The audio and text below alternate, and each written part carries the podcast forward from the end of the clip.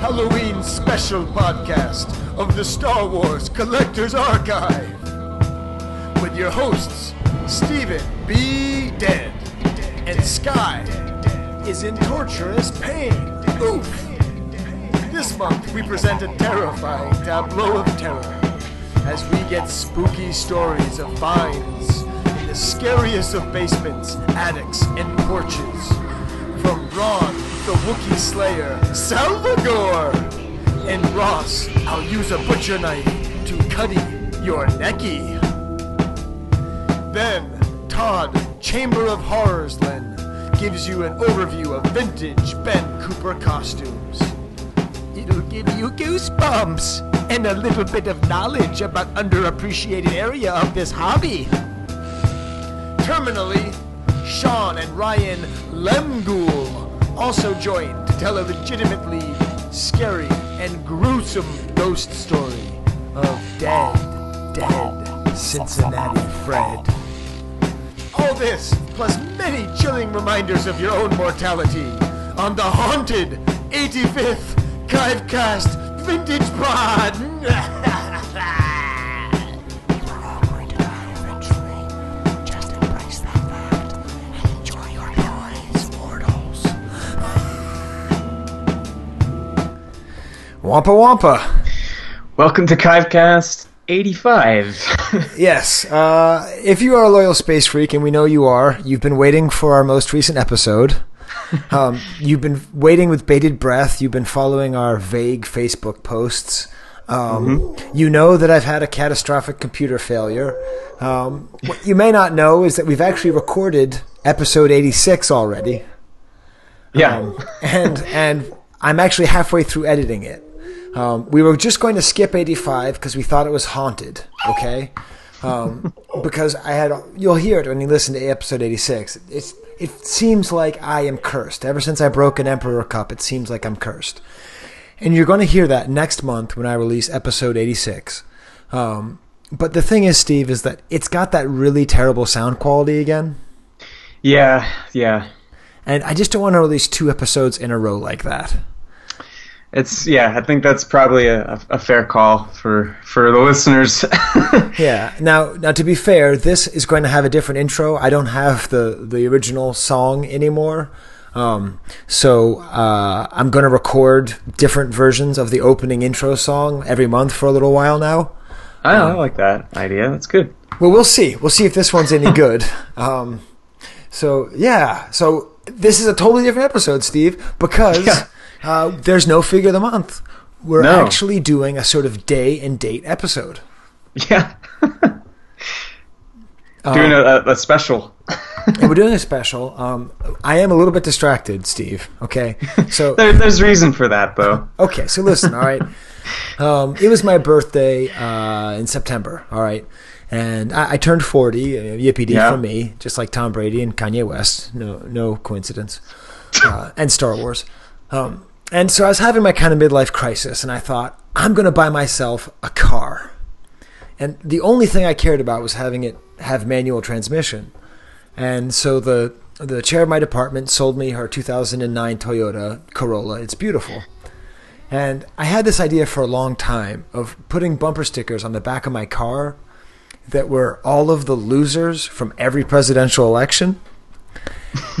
And and I've had this idea for a while because a, a buddy of mine, Blair, pointed out how dumb it is that people put on like election stickers in the first place because they have an expiration date, you know. Yeah, that's that's true. Um, so I got into it and I got on eBay and it cost a bunch of, not a bunch of money, whatever, under a hundred bucks. Uh, and I, I went all the way back to 1960 with Nixon Lodge, you know, had all the great ones, Ford Dole and, uh, you know, um, Humphrey and Muskie, all these weird guys, McCain Palin. And I've gotten some response, but not a lot. Um, and then right as we were about to record, seriously, we were going to record at 909, I mean at 910, and at 908, Tessa uh, Tessa Danley, Steve's wife. Did she change her name, Steve? No. Okay, Tessa Danley Idlewine um, changed uh, changed her name. No, uh, uh, contacted me and said, "Skye, your car is on the front page of Reddit." Yeah. And I don't really know much about Reddit. Um, and neither do I. I. It's very. It's a foreign place to me for sure. yeah, the um, I don't even know, Steve. I, since the last time I think you've heard me, I I broke up with the the girlfriend who I was No. with for a long time. I didn't know that. I didn't tell you that, Steve. No. Oh. Man. Yeah. Well, yeah. Well, it was, it was amicable, and and we're you know very good friends. Just different stages of life and stuff. Uh, we'll get into it when we're not on the podcast. Um, yeah, no, that was a couple months ago, Steve. Uh, Yeah. But I'm still really good friends with with her son, um, and he's the one who keeps me up on all the cool stuff. And he's huge. Yeah, he's yeah. huge into Reddit, so I got major props because it has like twenty thousand upvotes or I don't know what. And so that happened right now. So I had to like sign in and and I'm I okay, Steve. I'm going to make a promise. I am I'm going to close down Reddit and for the rest of the episode. I'm not going to pay attention you're, to it. You're shutting down the the lame mobile. Yes. yeah. So so that was that that kind of excitement. And if we are doing day and date, Steve, and we don't have a figure of the month, that means no Sky No. Coup, uh, no movie thought. no. Um, so should we talk about the the, the, the trailer for Last Jedi? Uh, yeah, I guess we could. I feel like I feel like we Lame. made. Oh, that's I don't I don't no, no, no, no, no. Us talking about it is Oh, okay, okay, yeah. I think we, we kind of got that, that out of the way with the Force Awakens trailers. I feel like we've we don't need to do it anymore, right? I guess not. Okay, but I'm just gonna say one thing. I'm just gonna put one th- one thing on the one thing on the record, Steve. Okay. One thing. Okay. Okay. When Luke says, "I've only felt this kind of raw power once before, and it didn't scare me, and it does now," mm-hmm. do you know who it was that scared him? Who was it? It was Rey. Oh, Yeah, 'cause she was a little kid and she fire started that thing. She was like, she's all Drew Barrymore's up in that and blew up the whole Jedi Temple because she is, Oh. as I've already established, a Palpatine. And so right. Yeah, they- yeah, yeah. We've, so they, we've, we've they hit her away. So that's my only point on that, and we'll Okay. we'll, we'll see All that right. I'm right. all right. I mean, I'll, I'll say I like the the Chewie porg scratching. That that was pretty great too. Oh, that, that, Yes, and actually, if, if you're on our, that's our YouTube, Yeah, page, it's on the YouTube. Cha- it's on the YouTube channel. So Yeah, sorry, Steve. I if you should- really need if you really need a a break from from uh, real life, that that's a good that's a good uh, way to go. Yeah, I, I just scratched like the name Chewie and Porg over and over again with the image of Chewie and the Porg yelling, and uh, Uh, it's it's your daughter's uh, joy that that that really Yes. feels it. Yeah. yeah, it is. Oh boy, Steve, the, the the lure of of of social media is strong. Yeah. Yeah. I'm just not gonna look. You know what we'll do? It was at like I don't know twenty thousand up updos or whatever last time. So at the end of the episode, we'll check back in on it. Okay. Sounds good. So what are we talking about, Steve? Uh, so when we last talked off off the air, you had suggested the idea of uh, maybe doing a Halloween themed podcast and actually have it come out in October as as the next episode. And uh, a big part of that would be talking about costumes, which I think we should be talking to Todd Chamberlain pretty soon here. Uh, but then also spooky, scary toy finds, which which uh, can go a number of ways. Uh, we'll see. We'll see where they go this time. But uh, yeah, it, I mean, there's always something weird about. It seems like having toy finds anyway, so it seems like it's just bound to to have something scary. Maybe not the traditional Halloween scary sense, but we can spin it that way, right? Yeah, yeah. I mean, it's. It was actually Sean Lemkuhl's idea. Um, Yeah, that's he right. posted it on Facebook, and I'm still trying to be super active on Facebook as as much as I can. Um, Yeah. which has been very rewarding. Uh, and he he put that idea out as like, hey, we could talk. I think it was him. Wait, was it him? Yeah. Yeah. I'm pretty sure. Yeah, Sean. Sean was uh, one one of the first ones to offer up, uh, and hopefully we should be able to, to get one of him one of him and his brother's stories in here. Um, Yeah. So so this is the other thing about this episode, Steve. Um, I was in the Bay Area last week for a Yeah. wedding. I'm Right. going back to the Bay Area in two weeks to give a conference. Oh Um, man. And with my computer going, I lost all my research, so I don't have that much time to edit this episode. So do you know? What I'm, do, you, do you know what I'm going to do, Steve? What's that? I'm just not going to edit it. Okay. There's not going to be any sound effects. There's not going to be like I'm just going to slap dash it in there and then put it onto onto the iTunes feed so that people get it. Okay. And then when I have more time, I'll like enhance it and make it all special and put it on YouTube and all that garbage. Um, Okay. But just for now, give it the, the, the George Lucas special special treatment. yeah, the, special edition. But we're just going to put it out there. So it might be. I mean, if you've heard the intro song, you know it's raw. Um, I'm not sure which one I'm going to use. I recorded one acoustic and I recorded Yeah. one. I recorded one with my son on drums and me on electric guitar, kind of screaming the intro. Um, so yeah, it's uh, it's better than it sounds. So I say we actually just get into into Spooky Town. Um, Okay, Well, yeah. do, do you have any scary stories uh, about Star Wars? uh, I don't know. Whoa, Steve, Steve, Steve. Cut out, Steve. Kind of traditional Wait, wait, parking wait, lot. wait, wait, wait. You cut out. You're cutting out. Can you hear me? Yes. Hello? Yes. Okay, sorry. Um, all right. So I think it's not necessarily scary. Definitely wasn't scary for me, but it may have been scary for outsiders who have witnessed it.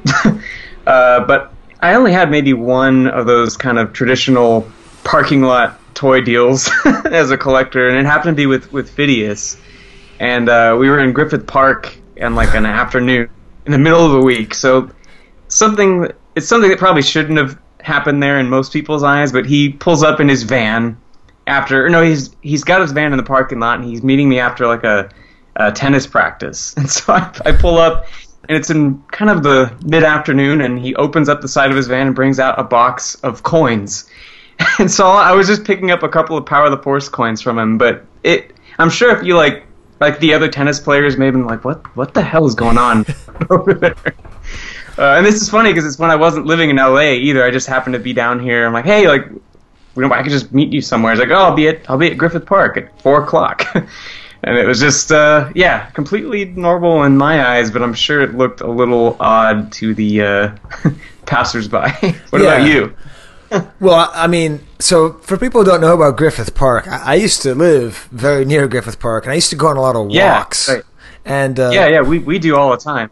The thing about Griffith Park is that sometimes um, men who are looking for the company uh, of other men in a non-committed yet very sensual way will park and wait for other men who are interested in having a sensual but non-committed, non-repeated experience with them. Um, And I, I didn't quite know that, so it was always weird because I- I'm like I was like a little Pollyanna. I would just like go for these walks, and there'd always be these dudes opening up the door of their car, expecting me to get in, and then I'd just be like, "Hmm, that's weird." He's also opening his door, so uh, I was accidentally cruising in Griffith Park. Um, I was sort of non-cruising. Um, Yeah, right. so we can put that not in the scary stories, but yet another one of the Skye at the outskirts of homosexuality stories, which that's, that's a whole subgenre. it, it is. I, I think if we have some space freaks, you could tie them together. It was National Coming Out Day uh, yesterday. Oh, okay. Yeah, yeah we, we had a little event at our, our school. Oh, right on. Um, yeah, so that that'd be pretty funny. Um, I don't have any scary stories about collecting Star Wars, and I don't know if I've told this story before. I might have, but who cares? You guys have been listening for eight years now, seven years. Um, I used to uh, collect and trade Grateful Dead cassette tapes. Oh, yeah. I think you've mentioned this to me. yeah so so this is before you know you had the internet before you had rips you had to just like trade cassette tapes right And- Yeah, and right. I, I had like a list that i typed up on a typewriter and i sent to people and you'd send them blank max max uh, Maxell xl2s and they would send them back to you with the concert on them and it was a really cool fun system and one time I was looking in the local newspaper, and it was like this this uh, this guy said he had Grateful Dead tapes in his house, and so I went down. It was Yeah. right it was right near Belmont Center, which is a, a pretty Tony part of the world, but it was in this rundown house, and and I knock on the door, and he opens it up, and if you like picture if you've ever watched It's Always Sunny in Philadelphia, uh, the McPoyles. Oh It's god. like okay, Yeah. it's like it's like two of them. It's these two guys. Oh, no. They must have no. been wearing Patriots sweatpants. Uh, if, if they weren't, they are. You know what I mean? And, Yeah, And yeah. the guy opens up the door and he looks kind of itchy, you know, kind of scratchy. Um, the place is a complete mess. As far as I could figure, it was one of their like mom's house and like just gave it to them, and so they didn't have to pay for rent.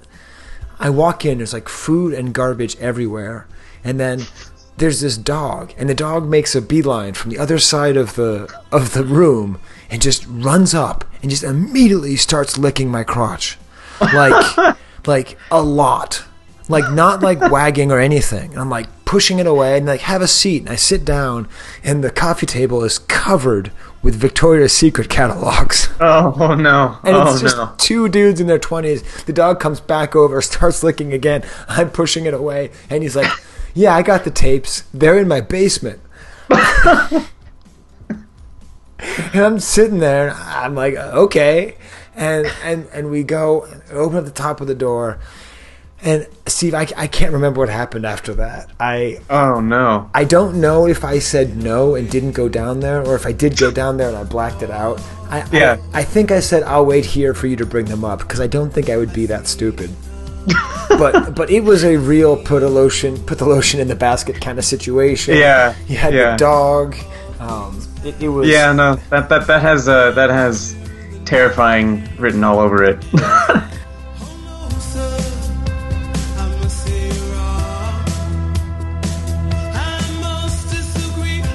Yeah, well, I think we're gonna have better scary stories coming up. I think it's good. We- Yeah. We're, we're 50 minutes into the show, and I've already made two ridiculously weird and oddly sexual stories.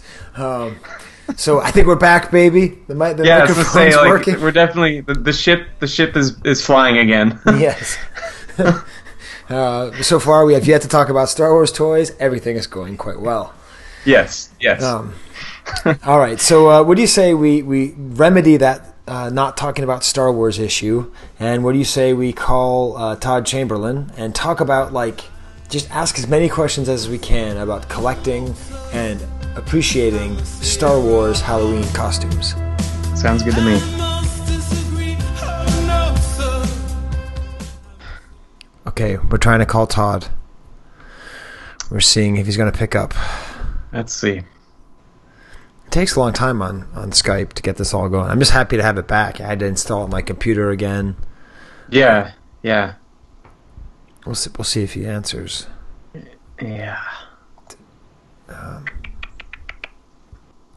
Hmm? Hi, this is Todd. I'm not here right now. Please leave your name and the message. I'll get back to you as soon as I can. Thanks. At the tone, please record your message. When you have finished recording, you may hang up or press 1 for more options. Hey Todd, this is Bruce White. and I'm coming to get you.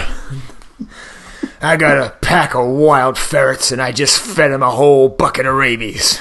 And they're coming down. And okay, I can't I can't do it. Please stop. Uh, Okay. Anyways, Todd, this is uh, Skye, if you can't tell, with Steve. Um, hey, Todd. so uh, we're trying to record the podcast, but I it's, it's a new thing on our show. You know, we do the we do the thing where we, we leave the messages as though we're Bruce White. Um, so okay, maybe we'll talk soon. Maybe we'll call Ron. All right,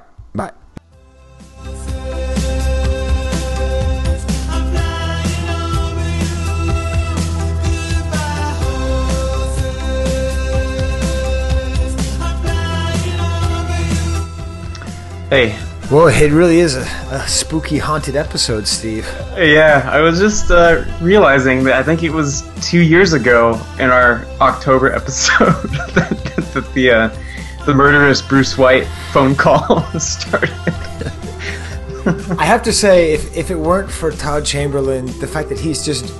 I mean, Phidias is nice, but like, Todd is like sweet. Like, Phidias is nice, but not sweet. Todd's really sweet. I couldn't keep going with that. Once, No, once I said no. I got a bucket of ferrets and I just fed them rabies, I was like, oh man, this is good, but I, I gotta I gotta scale it back. Yeah. So Oh, man. he'll come back to us, but seeing as we're not editing the show, Steve, We're just gonna Yeah. keep that all in there, and that'll be good. And I think what we should do now is we should we should put a pin in that Ben Cooper mask story, and, and let's get to an actually spooky story. Um, Yeah. should, should we call the the uh, who? Wait, who should we call, Steve? Uh, why don't we why don't we call Ron? Oh yes, good. Yeah. Yeah. And uh, all right, so I'm just gonna put him on here. Ron R A Salvatore. I'm gonna hit. Okay, Hey. so let's see if we can get Ron on here. Are, are you here, Steve? Yeah, I'm I'm here. Well, so we'll see if it's gonna ring. Yeah, it's weird that Todd's didn't ring, but it did go to his voicemail. Yeah. You don't think they're in some kind of like spooky murder suicide pact, do you? I hope not. I'm just trying to tell a spooky story. Hey, it was like the scariest part of Star Wars for you, Steve. While while we're sitting here. Oh man, that's a good question. I was uh I was terrified of the Wampa growing up. Yeah, that's ironic. Yeah. Yeah. uh, or just being in the snow and yeah, I had this crazy nightmare that I don't know, we, we might have talked about this years ago, but uh, if if we need to to kill some time, it's the reason I was terrified of Empire Strikes Back really when I was really young, but I had this weird dream where I was out in the snow and instead of like Ben Kenobi showing up, it was the Emperor, and he was scary as hell. Uh, and then there was a Wampa involved, and and blood and snow, and then that was the end of the nightmare. So I just could not watch The Empire Strikes Back for like several years as a child. Wow, that's Yeah. pretty wild. Yeah, it's it, it is. It's Wait, one of like wait, the you, earliest. you wouldn't watch Empire? Yeah, like my I, I did not want to watch the, at least the beginning. I, I'd watch like the end or you know whatever, but the like the beginning on Hoth really really freaked me out. How, Um, how have I never known this, Steve? That's awesome. I mean, Yeah. we, we've talked about the scariest thing in Star Wars for me many times. It's of course Bib Fortuna. Yes, Man, that guy freaks me out. he's he's pretty freaky. He's just the worst. Yeah, I don't think Ron's picking up. Um, so should we just Here, release, gonna- this, release this episode like this? I'm gonna uh, let's try. I'm gonna try text messaging him, seeing if seeing if that'll help. Okay. Okay, we're, we're trying another number for Ron here. Hello? Hey, There he is. Hey, what's up, guys? This is Bruce White. Oh no, sorry. Um, Bruce White? no, You we. doing your evil Bruce White impersonation again? Yeah, yeah. I, I I left a message on Todd's machine, but then it was too good, so I had to stop because I thought he might like get afraid and start. You know, it's it's a spooky episode, Ron. We're, we're trying to keep it spooky. well, Bruce White's pretty spooky. He is, yeah. Did Todd not answer your call? no, he didn't. Um, That is low. it is low. So so you know what we did? We did whatever we do whenever we can't get the first guest we want. We call Ron because Ron's always there and always the best guest. So I know, it's pretty pathetic because I'm just, I I was just basically sitting here waiting for you to call. well, it's, it's Trying to work up my spookiness. Yeah. Oh yeah, it was it was actually it was actually pretty funny. I'm, I'm not going to call him out, but um, apparently you went to Cincinnati. Is that right, Ron?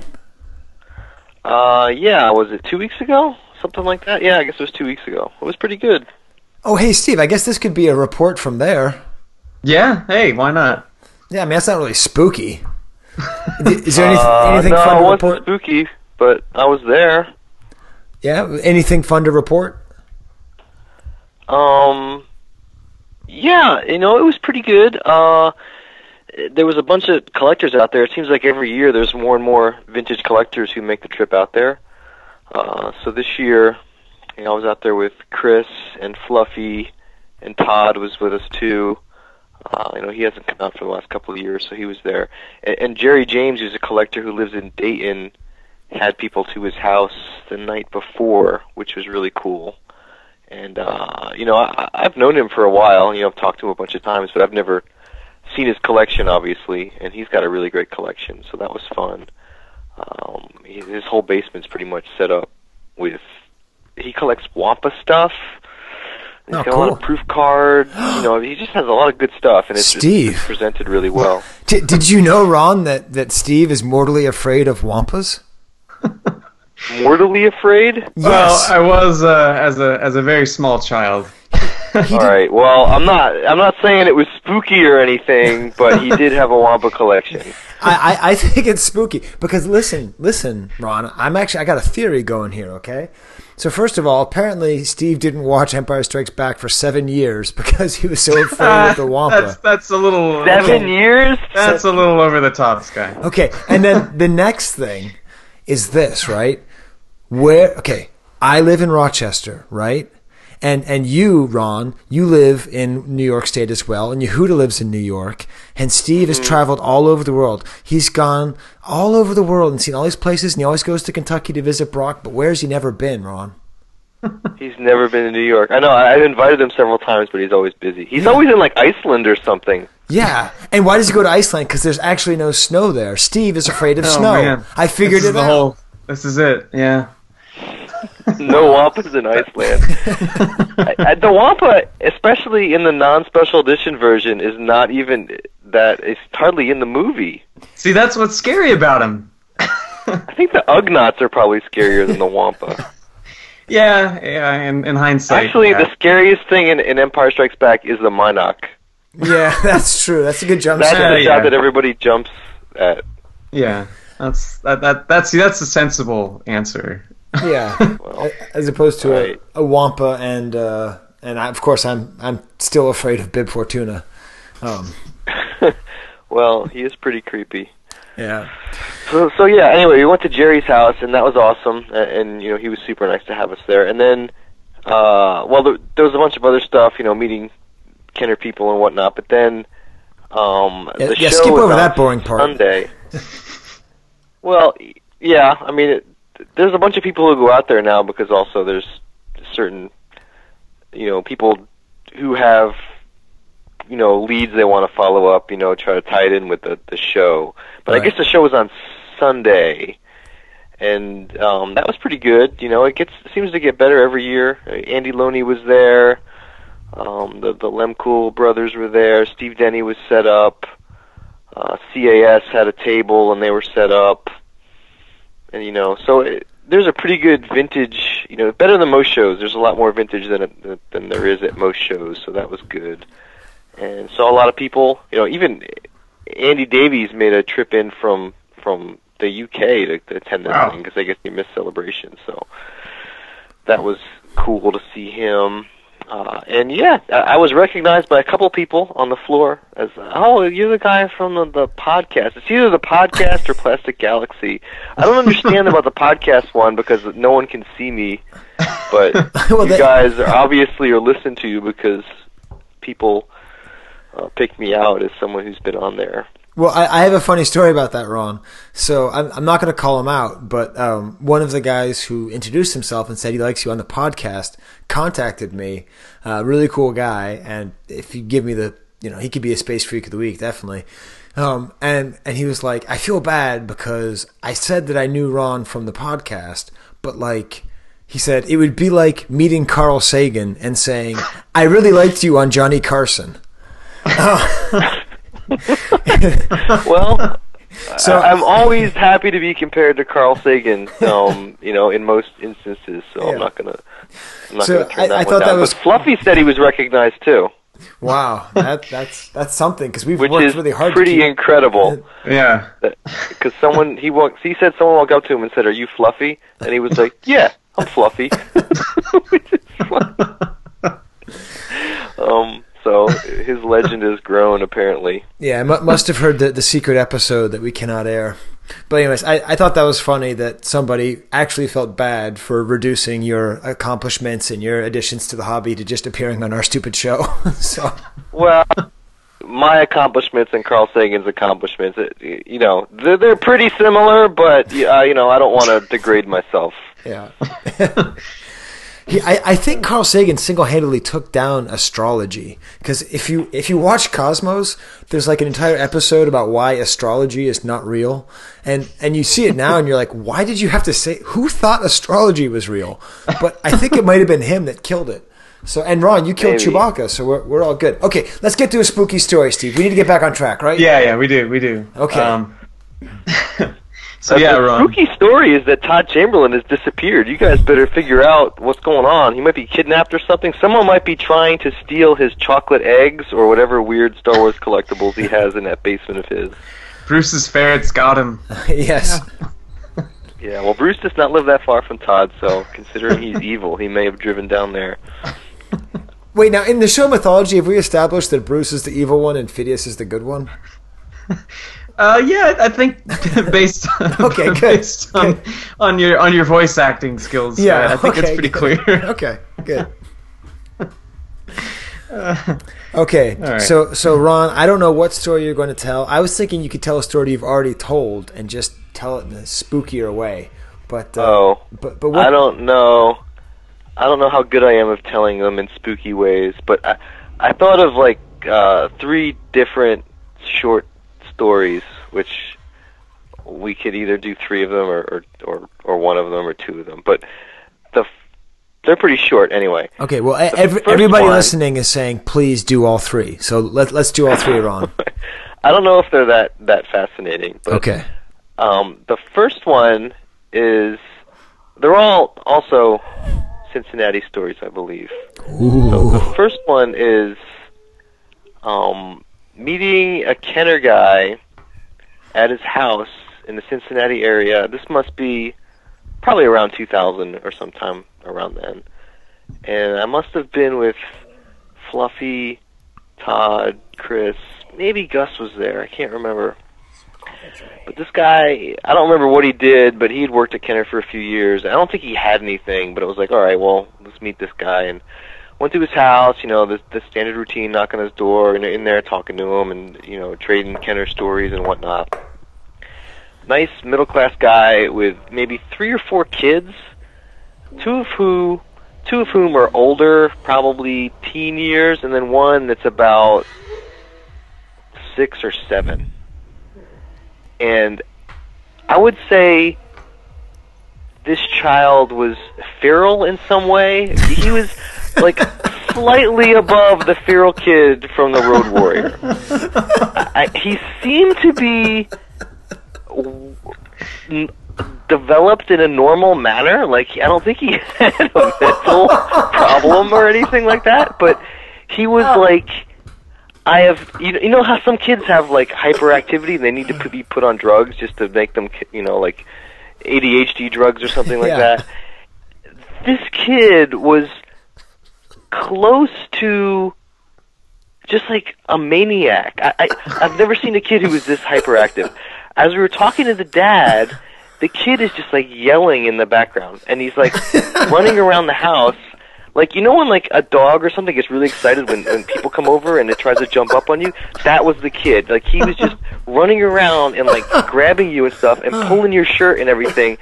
And the dad, who's a real nice guy, I think they knew like that this was a problem and they were just but it was so common to them that they almost didn't say anything.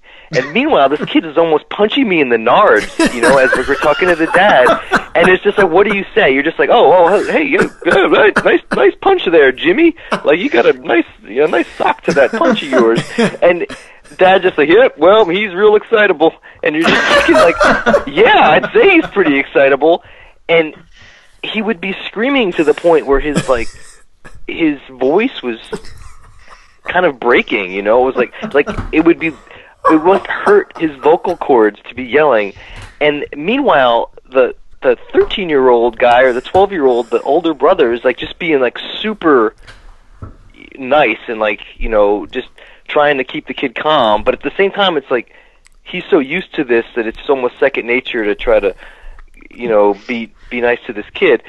And but we're just looking around trying to pretend that it doesn't matter because you know that's you, you don't want to be rude Right, you want to be polite. and, and I think he kept the kid was screaming the names of pro sports figures. So he, as we were talking to the dad, he would be getting up on the couch and yelling like LeBron, and then he'd jump off the couch and like land on the floor, and we're just trying not to look over there at him, just ignore him. Bernie Kosar! difficult. and I'm just thinking, this is. I, I can't imagine living with this kid. Like these poor people. I don't know what's wrong with him or what the deal is with him. but there's some issue there. You know, I'm sure he's probably like a, an accountant now or something, but at the time he was just Yeah. like just completely nuts. And so then at one point, you know, I asked the dad, I was like, "Oh, can I use your restroom?" And I go over to the restroom, which is down the hall, and I shut the door. You know, big mistake because as soon as the door is shut, there's like just bang, bang right on the door, and the kid is just banging against the door to try to get in, and the door is like rattling, like he's like really hitting it hard, and and he's he wants to get in, and I hear his older brother trying to pull him away from the door, and the kid is his hand, like his fingers are coming beneath the door as I'm taking a leak, right? And I'm just like at this point I'm just thinking this is just really bizarre. Like I can't imagine these people live with this this child. I don't know what's wrong with him or if he has too much sugar or what. And then uh, this is pretty much the end of the story because it, it, it just you know I, I get out of the restroom and close the door. And first of all, I notice on the door there's just all these dents, like you know the oh, size of a six-year-old's fist. And I was Yeah. thinking, this kid must beat on this door every time it's shut. And and then I walk out, and those guys are looking at me, and I'm just thinking like, this is really weird. Nobody wants to mention it. And I look over at the banister of the stairs, and you know, like three of the the rails are either like dented or broken. Oh. and look at the dad, and he's just like, "Yep, he's pretty excitable." Wow. Uh, That is Wow. wow. wow. And and so you th- there was no no toys purchased or almost no toys purchased I don't or think I don't think we bought anything, but that poor family with that child, you know, the, the, Yeah. the parents must be saints to have to put up. I've never seen a kid who was that hyperactive. He was just like borderline violent, you know. And then I start looking around the house, you know, just like trying to find other signs of damage, thinking like this kid must break stuff all the time, you know. wow. Um, Well, yeah, that that is spooky because I mean, it's like you're you're trying to stay cool and you're trying to be. I mean, obviously you're nice. I mean, I'm I'm laughing hysterically. Uh, I, I laughed hysterically up until Yeah. my my uh, uh, re, you know emotion came in. I'm like, oh well, that must be really hard for that family. But when you said feral, I just had this image of like of like Hugo Simpson, you know, from The Simpsons or something. yes, Just like is, yeah, exactly. some like crazy Oh. kid like bouncing off kid- the walls. they probably channeled that into something and he probably became like the best athlete in Ohio or something in high school. Yeah. he had so much energy.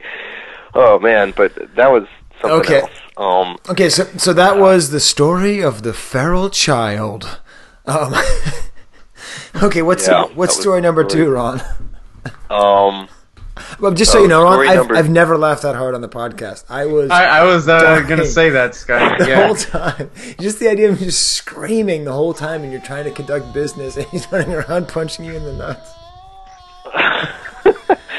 yeah, I don't think he actually punched me in the nuts, but it, it, he came close. He was I think he was trying to. It was very, you know, that sort of a, a deal. Um uh the other one was um again, it's most of these stories are around is late 90s, early 2000s and this one we're out in Cincinnati and it's me. I know Todd was definitely there. Chris was definitely there. I think Chris Fawcett was there.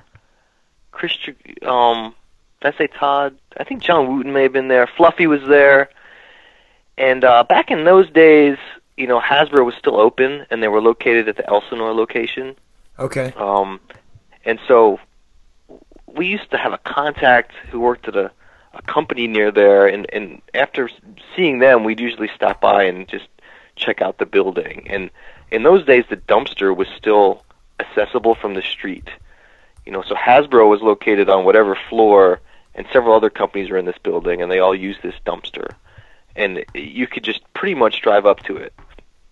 But it was you had to get out of your car and walk maybe 60 yards to where the dumpster was and then kind of walk into this area that was below the building you know like a, a garbage docking area and it was a little weird because you're always thinking like w- are people going to be watching us as we look into the dumpster but we, w- it would be worthwhile to just to go look through the dumpster and we would find stuff you know like one time I found a Kenner bowling trophy in there, which was kind of funny. um, we would find like just weird paperwork. One time we found a CD with um, job appraisals from supervisors of like several people who had worked at Kenner during the Star Wars years, which was really weird. You know, just like strange stuff they threw away.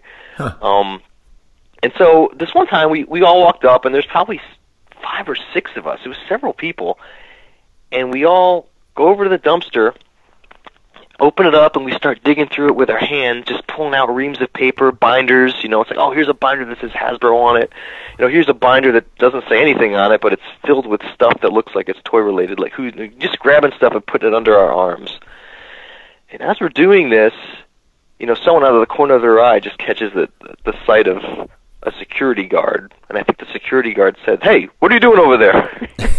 like immediately, everyone just like grabbed the stuff they had in their hands and started running to the car, which is like I said, sixty or seventy miles, sixty or seventy yards away. So we're running, and I think it was two security guards just started booking, just like running full speed with I think flashlights and walkie-talkies out of the building and, and we were just running to get to the car, and we all start loading into the car as these guys are still maybe 30 yards away, right? Right. And there is a large concrete parking obstruction in front of the car. So we and the street is on the other side of that. So we're in the car and Fluffy's just sitting there. All I remember him is just sitting next to me and him going, just drive, bro. Drive, drive, drive. Just drive. Just hit the gas. Hit the gas. And I think it was maybe Todd is like, he's like, Fluffy, there's a parking thing. Just drive. Do what I said. Just drive. Just drive. And meanwhile, the guy at this point, the the uh the security guard's like standing right there, and uh, and Fluffy is super angry, but the security guard comes up. He's like, "So what are you guys doing?" And we're like, "Oh."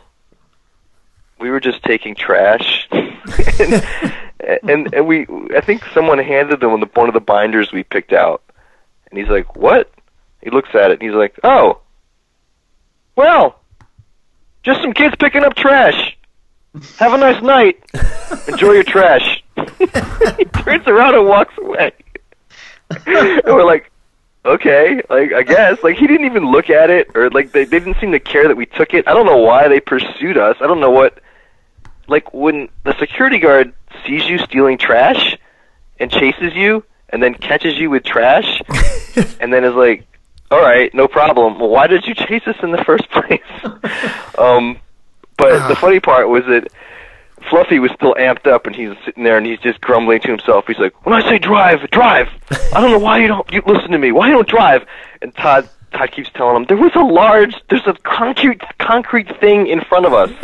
and he goes, "Where I come from, you see the cops, you drive. You don't think about it. You just drive." uh, and and then I think I turned to him and I was like. You're from Long Island. Like I don't know why this is. I don't know. It's not like you're from Compton. right. Uh, but you know, that was like I don't know if that was spooky, but it was definitely. I thought those guys might. I thought we might get in trouble for stealing stuff because they thought we were doing industrial espionage or something like that. But Well, yeah, Um, because it, it, it kind of has the feeling of, you know, you don't quite know what you're going to get, and you can imagine filming it and having these horrible, like, security guards chasing after you and him screaming, and sort of like a Judgment Night thing. Remember that movie? Yeah. yeah, Judgment Night with a great soundtrack. Um, R.I.P. Yeah. Tom Petty. Um, but uh, that was a super obscure reference. Ten of you who will appreciate that. I remember that soundtrack. yeah. Remember they did the Free Fallen with uh, Cypress Hill, I think it was.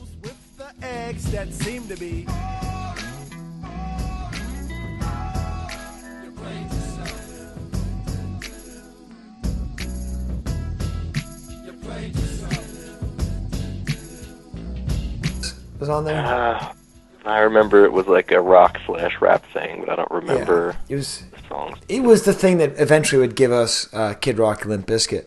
Um, but you can kind of Well, imagine Then that it then it's pretty much a cultural touchstone, isn't it? it is.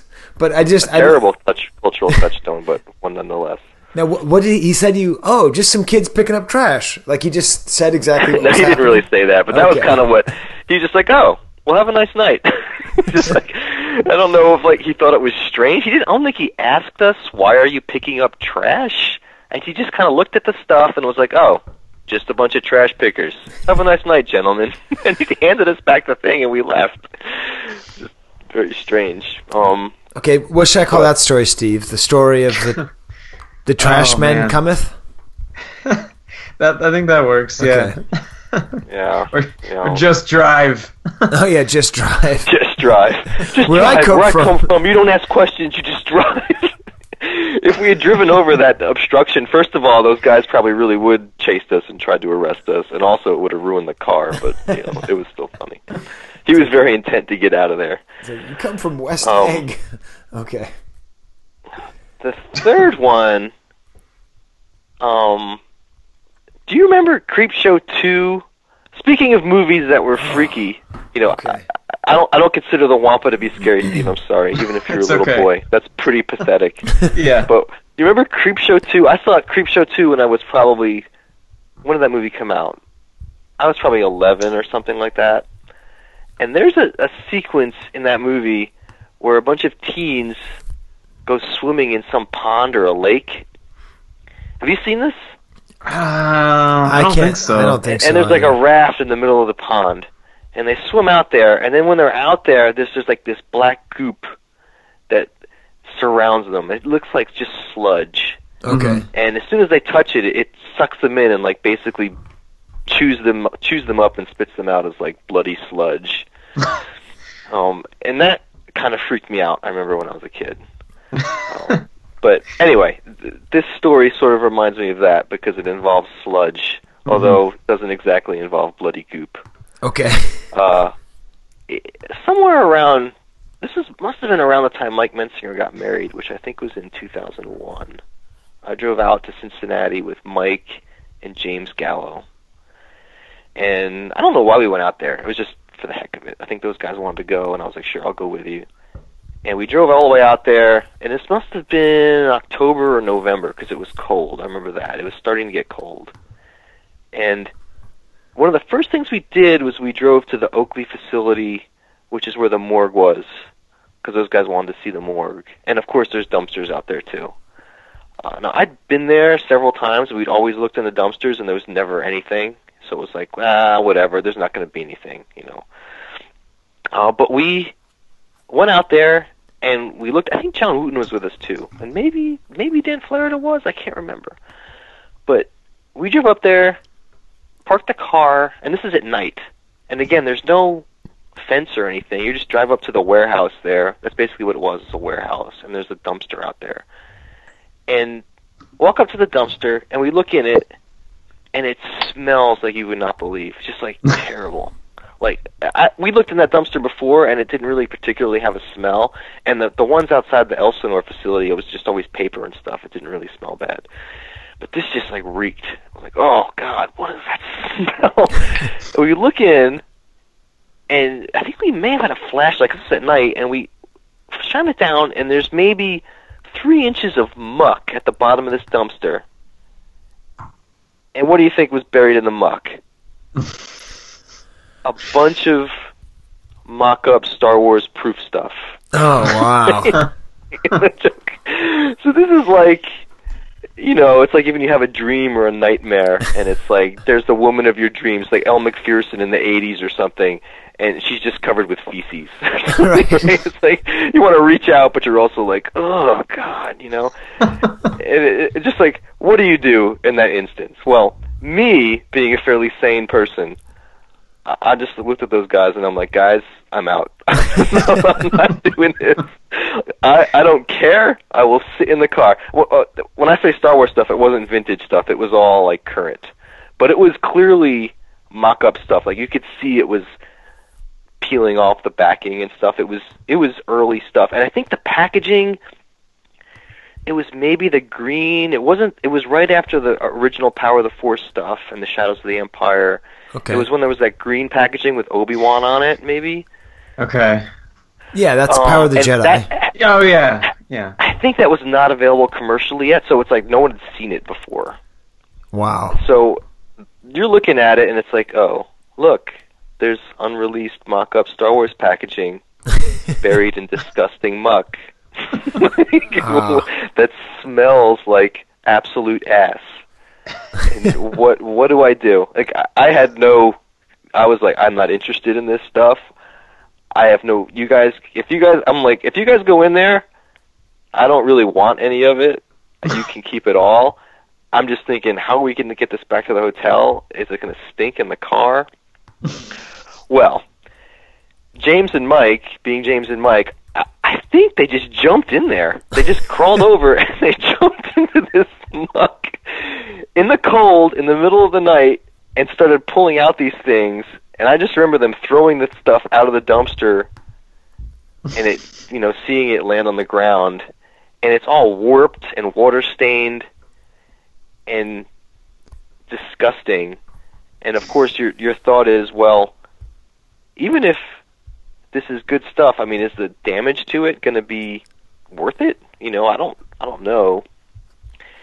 They must have gotten dozens of things out of there and we did take it back and put it in the hotel and those guys stunk until they took a shower and then I- I do remember seeing it a few months later in Mike's basement all laid out and it was still drying and he was trying to keep it flat trying to Ugh. flatten it out and occasionally I will visit a collection someone who's collecting during that time and I'll see, see one of those pieces like all water warped whatever I just think like oh god that's disgusting stuff but I think they ended up you know they probably sold it for decent money but it was righteously disgusting you know I can't imagine So, so I think we should call that one "Drain the Swamp."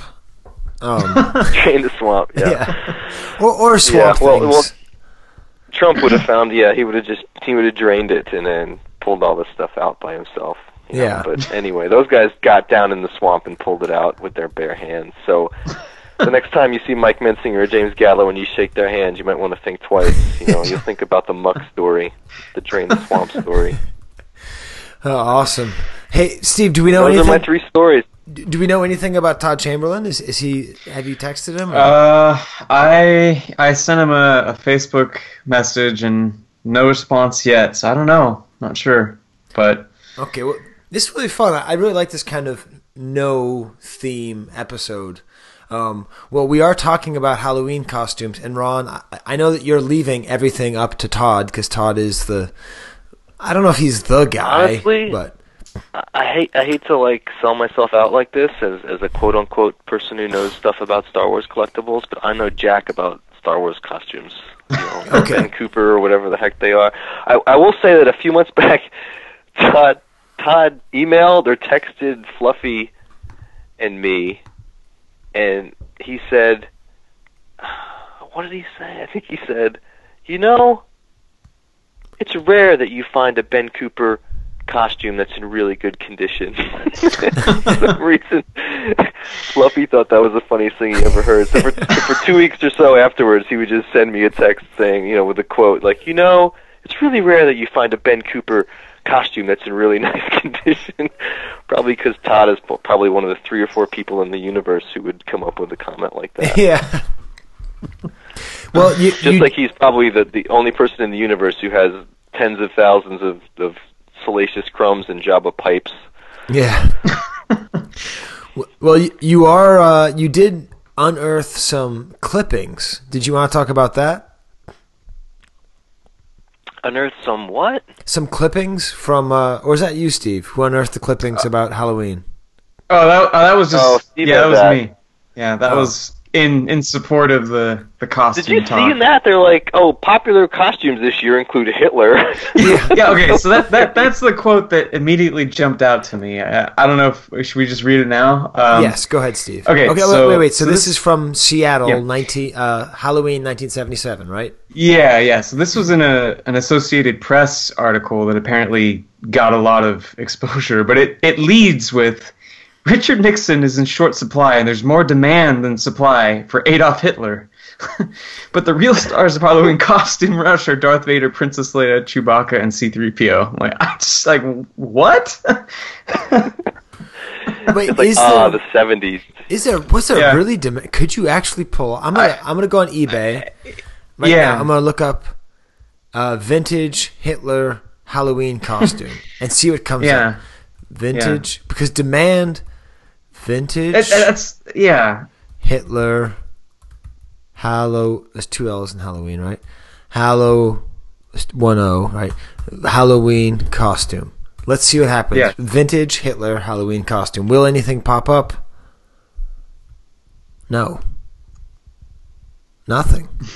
Not a single Nothing? thing. Oh, Okay, so boy. he- here's a question: Has anyone ever seen an Adolf Hitler Halloween costume? like for, for children. Uh, could you just imagine that in the 70s, like, you know, in Seattle, somebody walks into the Halloween costume store and they're like, Do you have any Hitler? It's like, Oh no, we're all out of Hitler. We do have some Goebbels, and you can pick up some Holocaust accessories in aisle three if you'd like, but we're all out of Hitler costumes. It's like, who dresses as Hitler for Halloween? Uh, yeah, yeah. Well, I, I'm going to continue with the article. Retailers here Okay. say they just can't get enough facsimiles of the characters from the hit movie Star Wars. Even R2D2, the waist high trash can shaped robot, is selling out. Uh, at Brocklands, customer Cheryl Avis says the company has done brisk business in black capes like the ones worn by evil Darth Vader. Braids like the fair Princess Leia are selling well too. At Champions Display and Costume, Virginia Lies says customers seem to buy a lot of gold and silver grease makeup to create their own C-3PO and R2-D2 robots.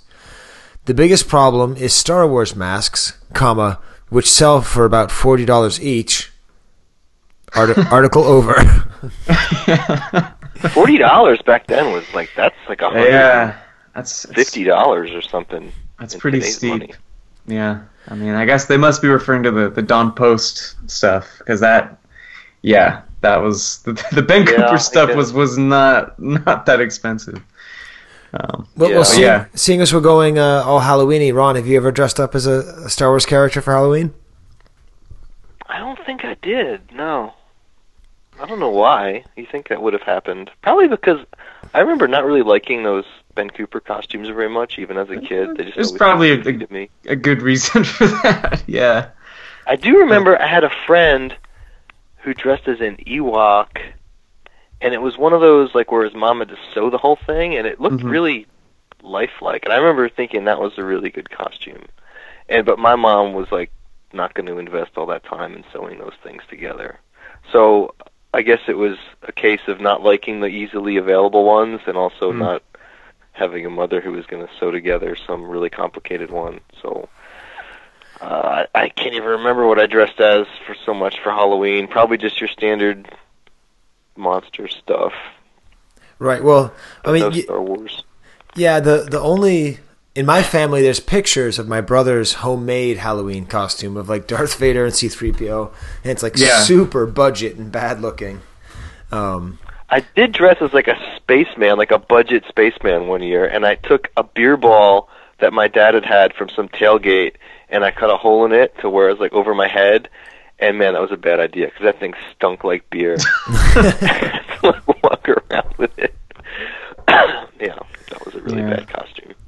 how about you Yeah, I never, I don't, I never did for Halloween. My my brother had this really really awesome paper mache R2 that my mom and older brother had made for him, which was pretty ingenious. I, I have a, a photo of that somewhere, but she kind of built a where he would stick his arm out like to get candy, or they could also like just like deposit candy in a little compartment on it. It was pretty pretty great. But um, no, I I uh, I think I dressed as Darth Vader for like my third birthday, but that that's about it. I think no no Halloween. Well, it's a better idea than Hitler anyway. Yeah. Oh well cool. Well Could you imagine just dressing as Hitler and ringing someone's doorbell, being like "Trick or treat, do you have some Snickers?" Like what the heck? yeah, It's just a strange idea. it it, Yeah. it, tru- it really is a weird thing. Yeah, well, it's in the paper, so it must be true. Yeah. Well, cool, Ron. I, I'm sure we'll find some reason to talk to you next month. Um, I don't. right, I guys, mean, I'm sorry. I'm sorry, Todd has let you down. Well, we don't even know what next month is. See, this is episode 85, but we've already recorded episode 86. I don't think 80, episode 84 even exists. We're, we're spinning out there? from all different dimensions and times. We don't really know what's going on. But Yeah, what's going on? How come the, the podcast is in such flux here? Because your computer died? Yeah, that really that really did a, a number because like I like first of all I lost the entire episode that we recorded right so Yeah. it was like I had mostly edited it so it was you know three or whatever it was like a good 10 hours of work and with interviews with Mathieu and uh, Ross Barr right no do no we didn't talk to Ross Barr Matthias. Matthias. Ma- Yes, Matthias and Mathieu, and it was really good. And then we talked to our Instagram guy, who I swear to God, it's been six months that we've been meaning to get him out there. We've interviewed him now twice, and we lost everything. I lost all the sound drops. I lost the the original ha. Um, so I'm yeah, Oh, wow. and and then loss, man. and then the main thing about that is that I then lost all my lesson plans. So like all of the work that used to be a lot easier, I now have to do over again.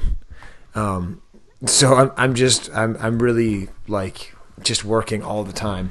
So Hmm. Well, hopefully you figure it out, you know, get it back on the ball. Looking forward to hearing the next episode. yeah, Hey, i i i when Hitler says trick or treat, what do you think the trick is? that's it's true. Ugh, eh. World domination? Yeah, well, what's the treat? That's probably even worse. Yeah. Uh, Who starts a don't thing know. I think, I think Hitler Hitler probably likes Milky Ways. I think he's probably good with that. Uh, yeah, we'll, we'll have to figure out what kind of candy does Hitler like. If you like it, put it in the comments. Uh, I've been watching way Oh, too God. many YouTube people. Good and plenty's. Yeah. All right. Well, all right, guys. I hope Todd comes through and you get to do the, the Ben Cooper stuff. I'd help you out with that if I could, but I, I don't know much about it. All right, cool. Well, thanks, thanks for talking with us about uh, swamps, feral children, uh, Hitler kids. um, Yeah. And- well, I hope those are spooky enough for you. all right, yeah. Yeah. all right. All right, See you well, around. have a good Halloween. Yeah, happy Halloween, all. All right, see ya.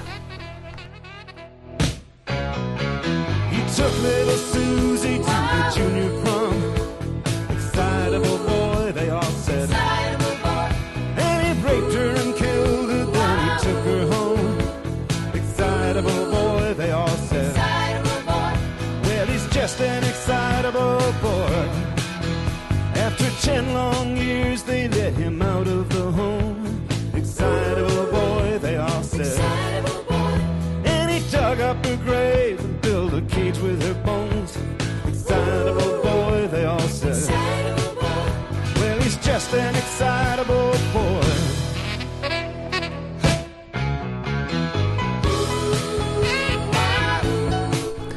All right. Well, well, I was talking to to Ra, Ron.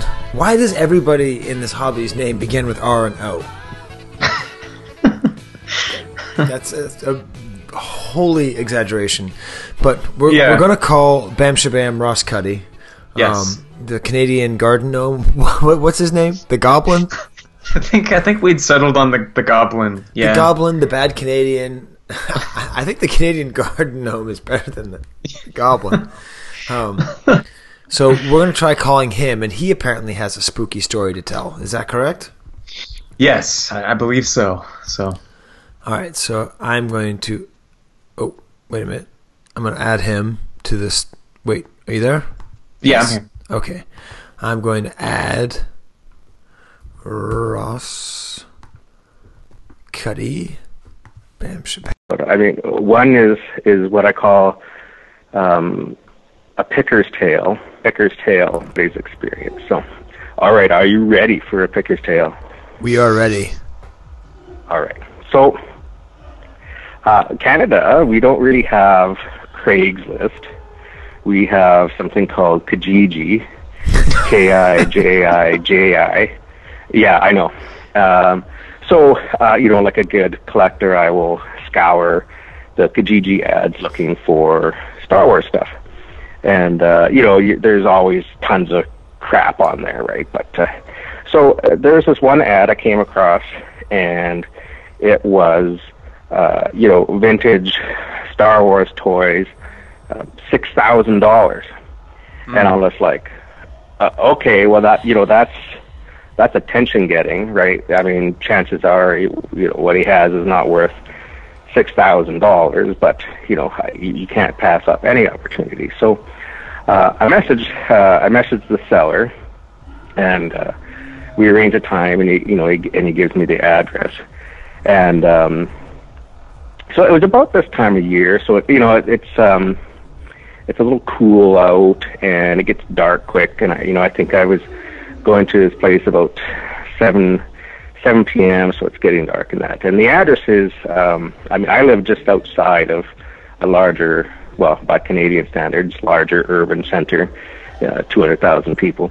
Um, so I, I noticed the address. The address is, pretty. I mean, it's right in the you know uh, the heart of like the slum of of of the city. Like it's that. It is a. It is a it is a bad neighborhood. I mean, it's a very old neighborhood. It's probably gone through two or three rejuvenations over the years, and it's just fallen into complete chaos and, and disrepair. So already, I'm just like, uh, great. You know, like I don't, I don't particularly want to travel here and go to some stranger's house, but you know, I'm kind of thinking already how this is going to go. But uh, again, um, you know, the power of collecting force is strong and Yes. it you know pulls you into these dark realms that you would not normally want to go um so okay so um i go there and uh, you know it's got a you know elegant address like 30 33rd street and you know avenue b because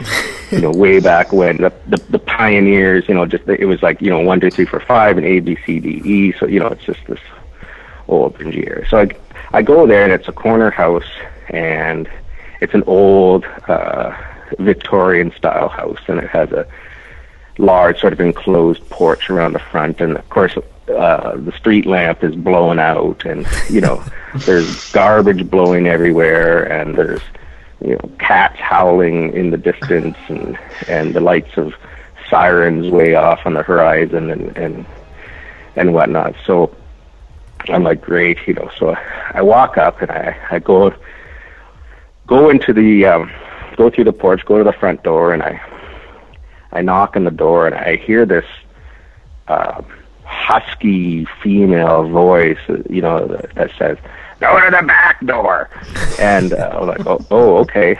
A- And so, you know, I, I I go around, I go to the back door, and I'm just kind of standing there, and then I, I kind of see this like shadow behind like this old fogged up piece of you know Victorian glass in the door, and and, and then I hear this guy's voice, and he's like, "Go to the front door," and I'm like, "Oh, okay."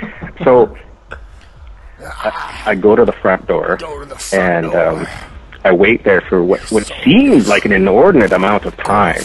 You know, uh, I go to the front door, and um, I wait there for what what seems like an inordinate amount of time. You know, um, like it seemed like I was there for like 15 minutes. I mean, it probably was only two or three minutes, but you know, and I'm hearing, uh, you know, muffled voices from coming from inside the house, and you know, a couple bangs and uh, you know, stuff like that. I was just like, what the. You know, I'm already starting to get creeped out, right? But I was just like, oh man, I, I you know, I got to see what this vintage Star Wars he has, you know. And uh, so the door opens, and uh, you know this, uh, you know, normal-looking guy is, is is standing there, and uh, I'm just kind of looking at him, and he's looking at me, and, and then we just have this, you know, awkward silence, right? And I'm like, uh, you know, hi, I'm I'm, here to see the Star Wars toys, and uh, you know, it's, it's kind of like, you know, pickers are, are kind of like uh, vintage Star Wars collecting pickers are like vampires. You have to be invited into the house, right? So, uh, so you know, he's like, yeah. He goes, yeah, you know, come in, and then and then I hear like this husky female voice coming from like back, like further back in the house, and it's like, I told him to use the back door, and I'm just like, oh shit, and then he goes. Shut up! And I'm like, oh my god, okay. You're like So- in the middle of a divorce. yeah, I, I, I don't know. So I enter into this, uh, I don't know, I mean, this large sort of area, you know, um, parlor area, and um, uh, he shuts. The, you know, of course, he you know he quickly kind of moves behind me and and like shuts the door, and there's like two or three bolts, and I'm just like, holy, like what the, cr-" you know, I I, I look over my shoulder, and I'm just like, oh, oh, okay, like that was fast, and um, you know this this it, it, the whole scene is just kind of creepy because it's like just a mix of like really old furniture and and the lighting is kind of like deep yellow like everything's lit with like a yellow bubble uh figure you know what i mean? Like it's it's like it's just like that piss yellow and it's just like oh like everything's just kind of like grungy. And this this woman a, a very very large woman wearing shorts and a wife beater top kind of like emerges from the back you know just slightly out of the shadows into the light so she's just barely barely highlighted as you know as a person. And and she's holding like a two-headed child. And then i realized no she's got two two kids sort of under one arm and it looks like a two-headed child. And i'm just like oh my god. And she's just standing there. And then there's um like an old lady kind of like very classic scene like in a rocking chair. And she's just kind of like rocking there and like looking at me and she's got this like distant grin look on her face and she's just rocking back and forth and there's no tv on or anything like that. There's an old guy with an eye patch sitting on a couch and and this guy this guy like he must be the grandpa. He's either either dead or he was like in an industrial desiccator accident. I don't know i don't know which but he was just like like sitting there and then there is a kid on the floor probably about four or five and he's playing i mean it looks to me like it's an like a, a dog skull but it, it's like some like old weathered um deflated uh ball of some sort and he's, he keeps on calling it skippy and he's like skippy skippy skippy and i'm just like i'm i'm i'm, I'm, I'm like oh my Skippy, Skippy, wake up, Skippy. I still wanna play, Skippy.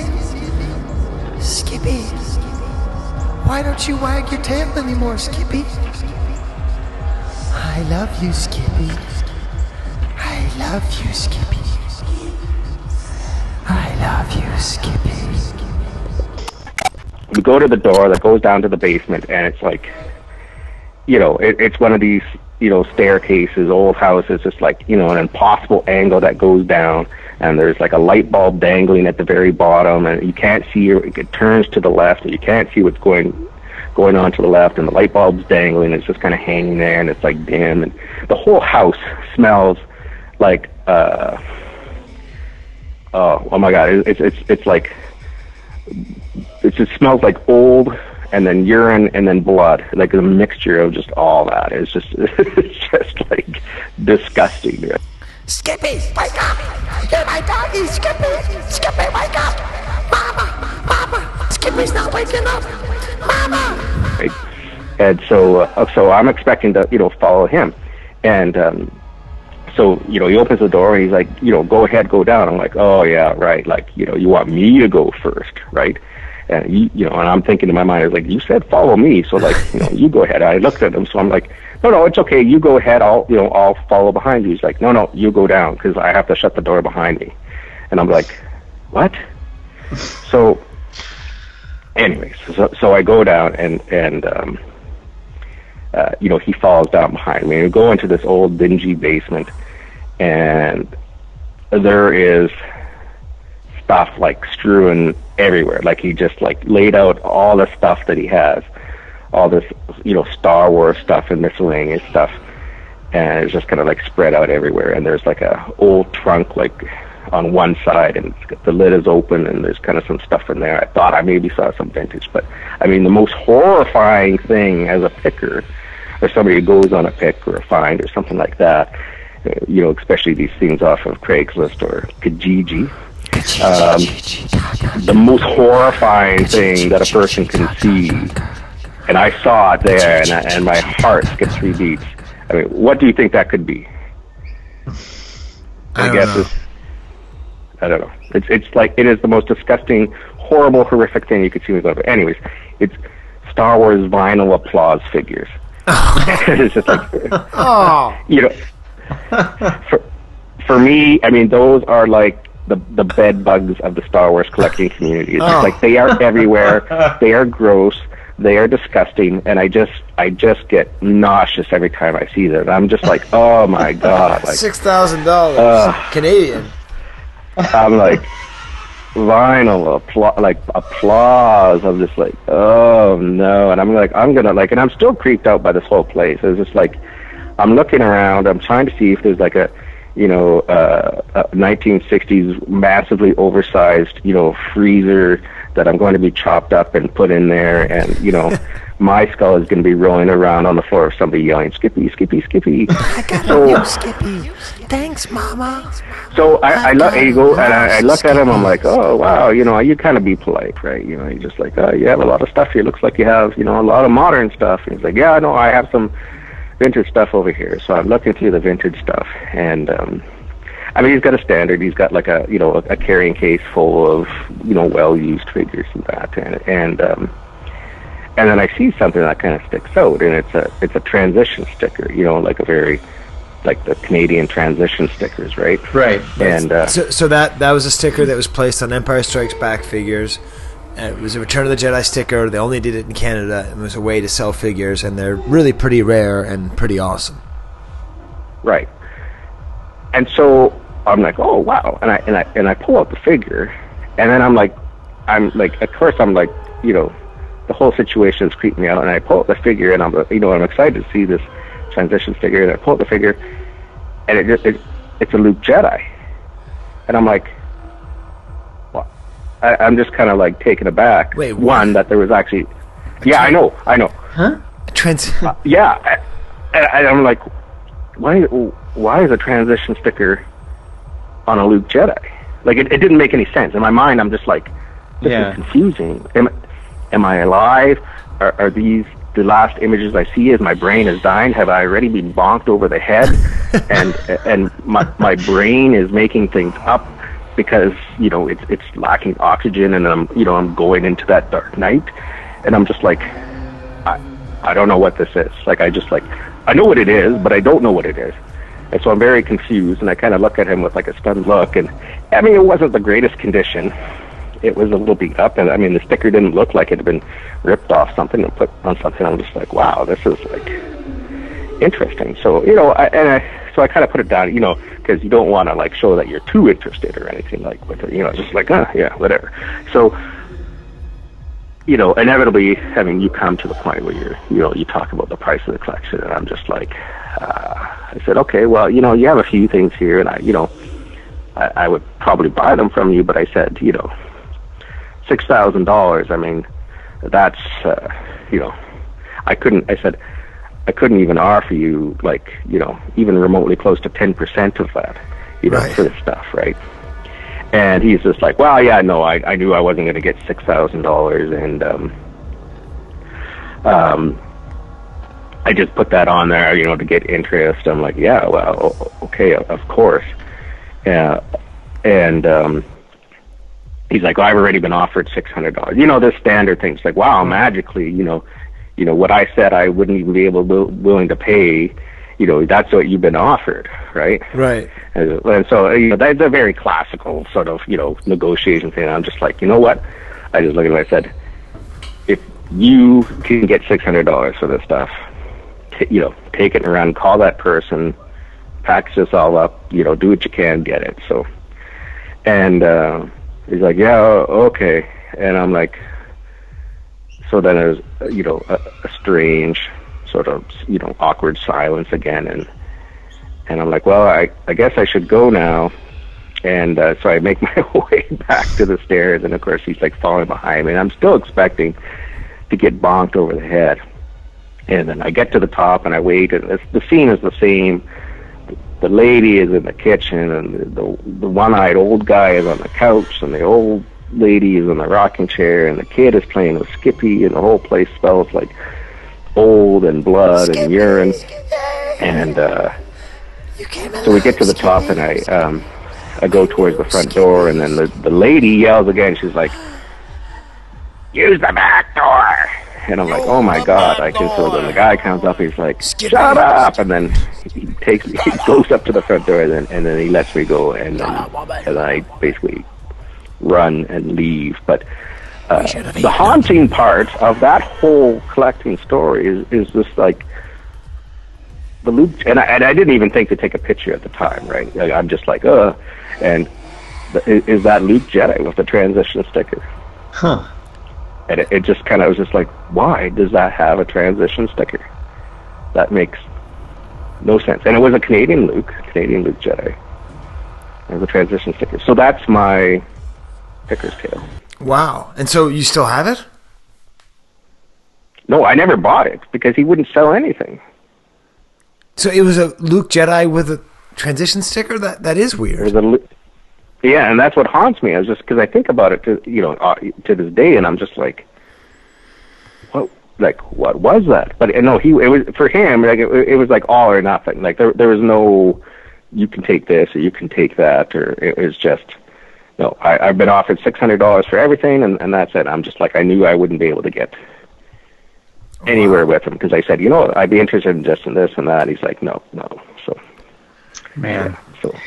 That, that's that's good. That's that's better, Steve, than my uh, than my uh, my story with the McPoyles. But uh, Yeah, that yeah, that is uh that's pretty creepy. Yeah. It is. Yeah. I mean, and, and again, the the collecting, the haunting collecting image is, a, is, is that transition, the transition Luke, the transition Yeah. Luke. yeah, now, did it really it makes- exist? I don't know. That's see that's that's the question, right? That's just like I- man. What? Yeah, I know. Was it just something that may, you know maybe I don't know. There, there's stickers left over wherever, and they just kind of slapped it on, and they got new waves. Is it just you know, or was it? I, I, I don't know, but it was it was just bizarre because I, I remember when I, I mean, when I looked at it, it was just like this. I mean, I was excited because it was vintage, and but then I was just like this. This doesn't make sense. My my whole brain is just like this does not compute. This does not compute. And I'm just like what? Like what is this? So, and I didn't even think. I didn't even think to like take a photo of it at the time. So Awesome. Well, th- thank you, and uh, Yeah, no and problem. we'll we'll. Uh, I, I don't. How do I end this, Steve? How do I say? I don't know what we'll do. We'll talk to you later. That usually works, guy. yeah. usually works. slay you, la- slay you later. Oh.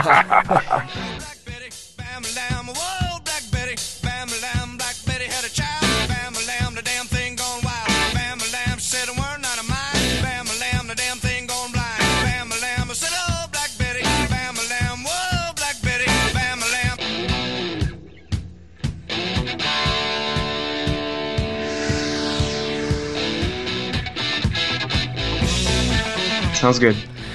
All right, Steve. So it's a week later. It's a Thursday Yeah. later. We're a little bit closer to spooky, spooky Halloween. Um, yes.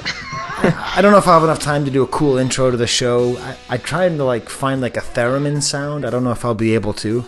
um, you're trying to not watch a baseball game because the Los Angeles uh, Dodgers of Anaheim are playing. Um, and Steve, is the game on and you're just watching with the sound off? Uh, no. Uh, we'll we'll see if I can get it going. I I, did, I was hoping so, but not not as of right now. No, don't, Steve. Come on. No, don't do it. I have this whole catastrophe with shopping for the Boy Scouts and stuff like that. Yeah, yeah. And uh, but you know what? I, it turns out I stress out too much. So let's just relax. Let's get in the Halloween spirit, Steve. Yes, I think that's a good idea. I, I want everyone listening, you know, in their cars or on their lawnmowers. It's a little bit late in the season with their rakes. Just roll your right shoulder three times clockwise. roll it three times counterclockwise. Do the same with your left shoulder. Okay, and just relax because um, I need to relax. So you need to relax, listeners. Okay, stop freaking out on me. All right, so why don't we talk to Todd T.C. Chamberlain about Yes. Ben Cooper masks? I've been really excited about this for a long time. Yeah, yeah. No, he's. Uh, I think, as Ron pointed out, I think if there's anyone to talk to, I think Todd's the guy. So He is. So we'll do that, and then we'll hopefully get one more spooky story.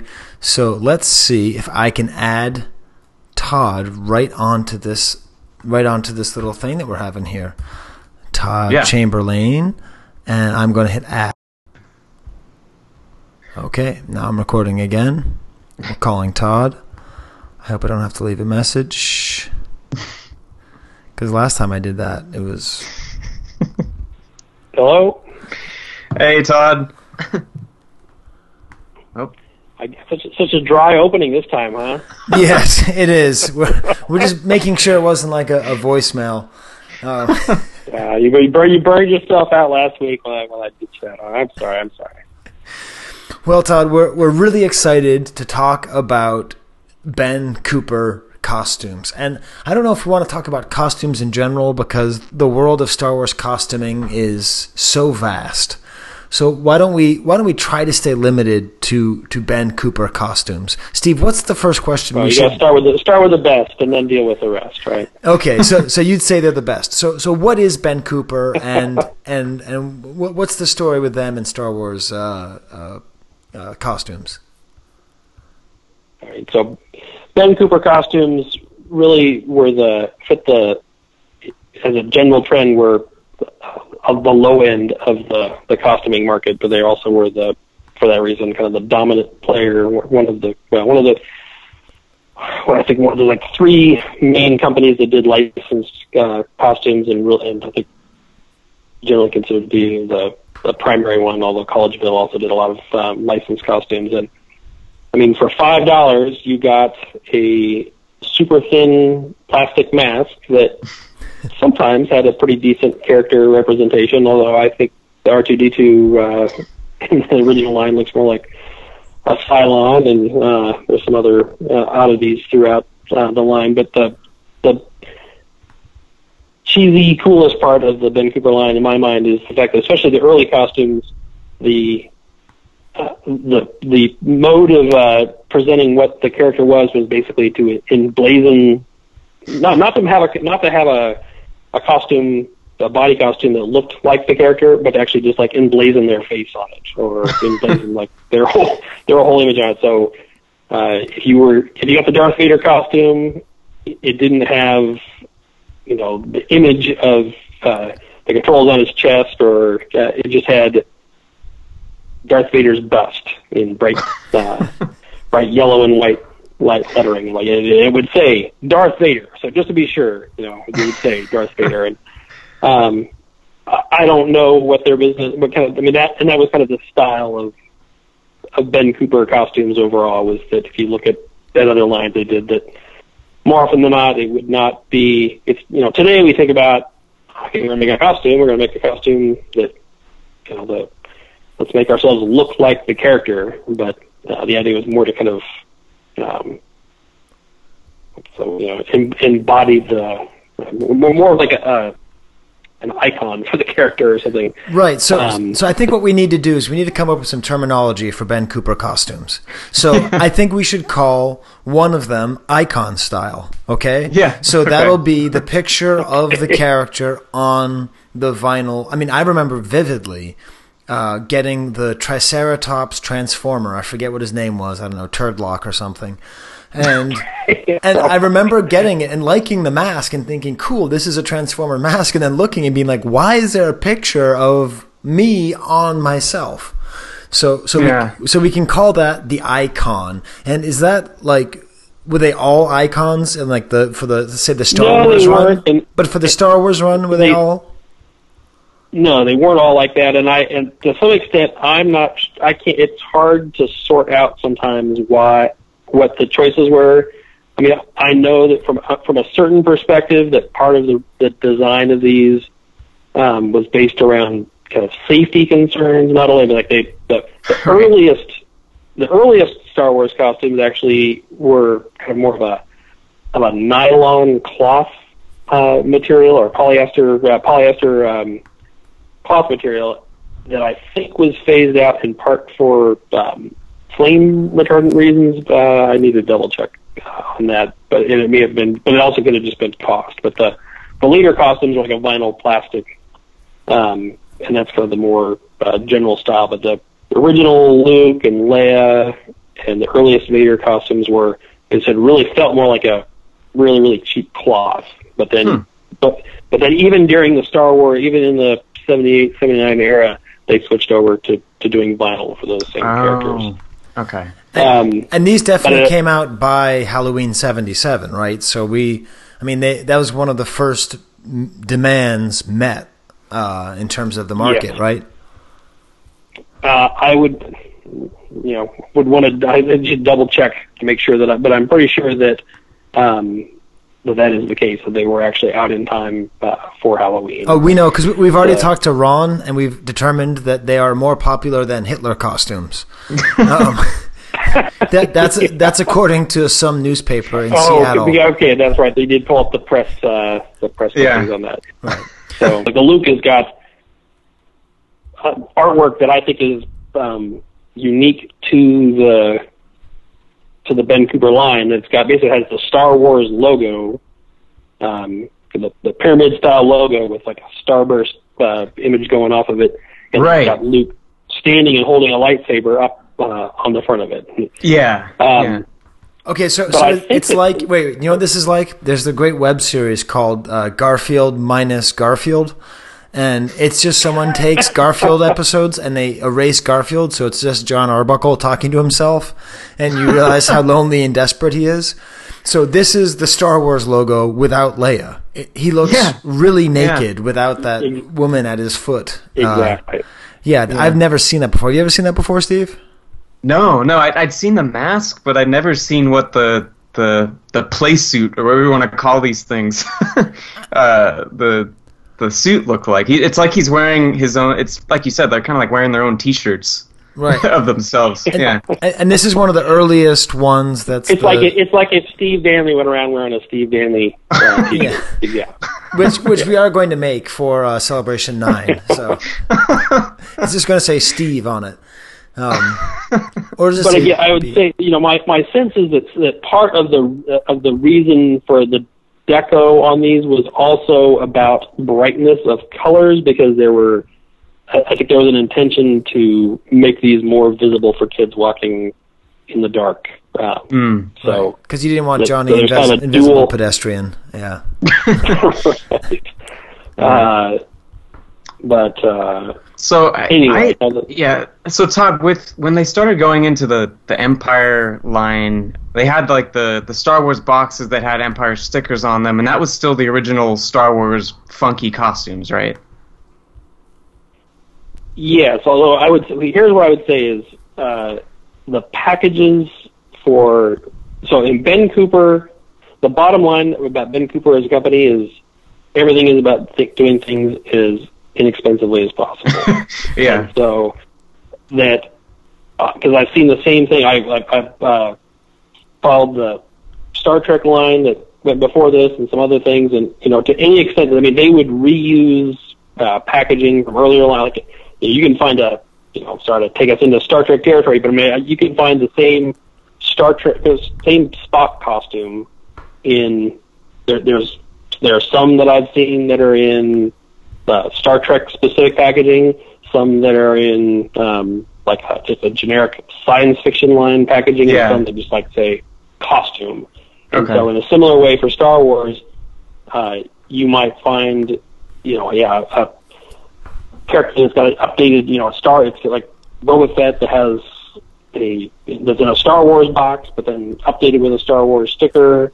Um, and uh, there's no like they're different. There are two different Boba Fett costumes, but I haven't necessarily found a pattern in kind of Okay. what is going on with with those um, when the releases came. right. But Yeah. because there's a there's the there's the icon Fett costume where Fett has this really weird non-looking Fett mask. He actually looks more like the Predator. Um, and then and then what should we call the other one, Steve? Like like replica costume? See, or- yeah, that, that's that's the thing. It's like they start to actually look sort of like the characters' outfits eh, Right. for some of the Empire characters. So yeah, like the second Fett that has that Empire Strikes Back box, it looks more like a traditional Boba Fett. Whereas the other one, he's like, it's like a weird hybrid. He's kind of got the armor, but he also's got his his own face on there, kind of waving at you weirdly. yeah. Yeah, it's it's, Well, it's so my strange. guess is that part of this goes back to like a character recognition piece, and Mm-hmm. like you know, when Star Wars first, when they were first designing the Star Wars costumes, they're thinking, does anyone gonna really know who these characters are? I mean, like we have to, we've got to spell it out for them. This Yeah. is Darth Vader, um, because people they, they were maybe they kind of distrusted that that you know the average person is going to look at this and know what it is. Like, so we have to tell you know to tell the parents this is Darth Vader. Like, oh yeah, that's that character my my kid liked. But you know that as the movie at, at once Star Wars kind of proved itself as a as a license that they maybe felt uh, more confident in, in that. Yeah. But then because if you jump forward to the Jedi line, Yeah.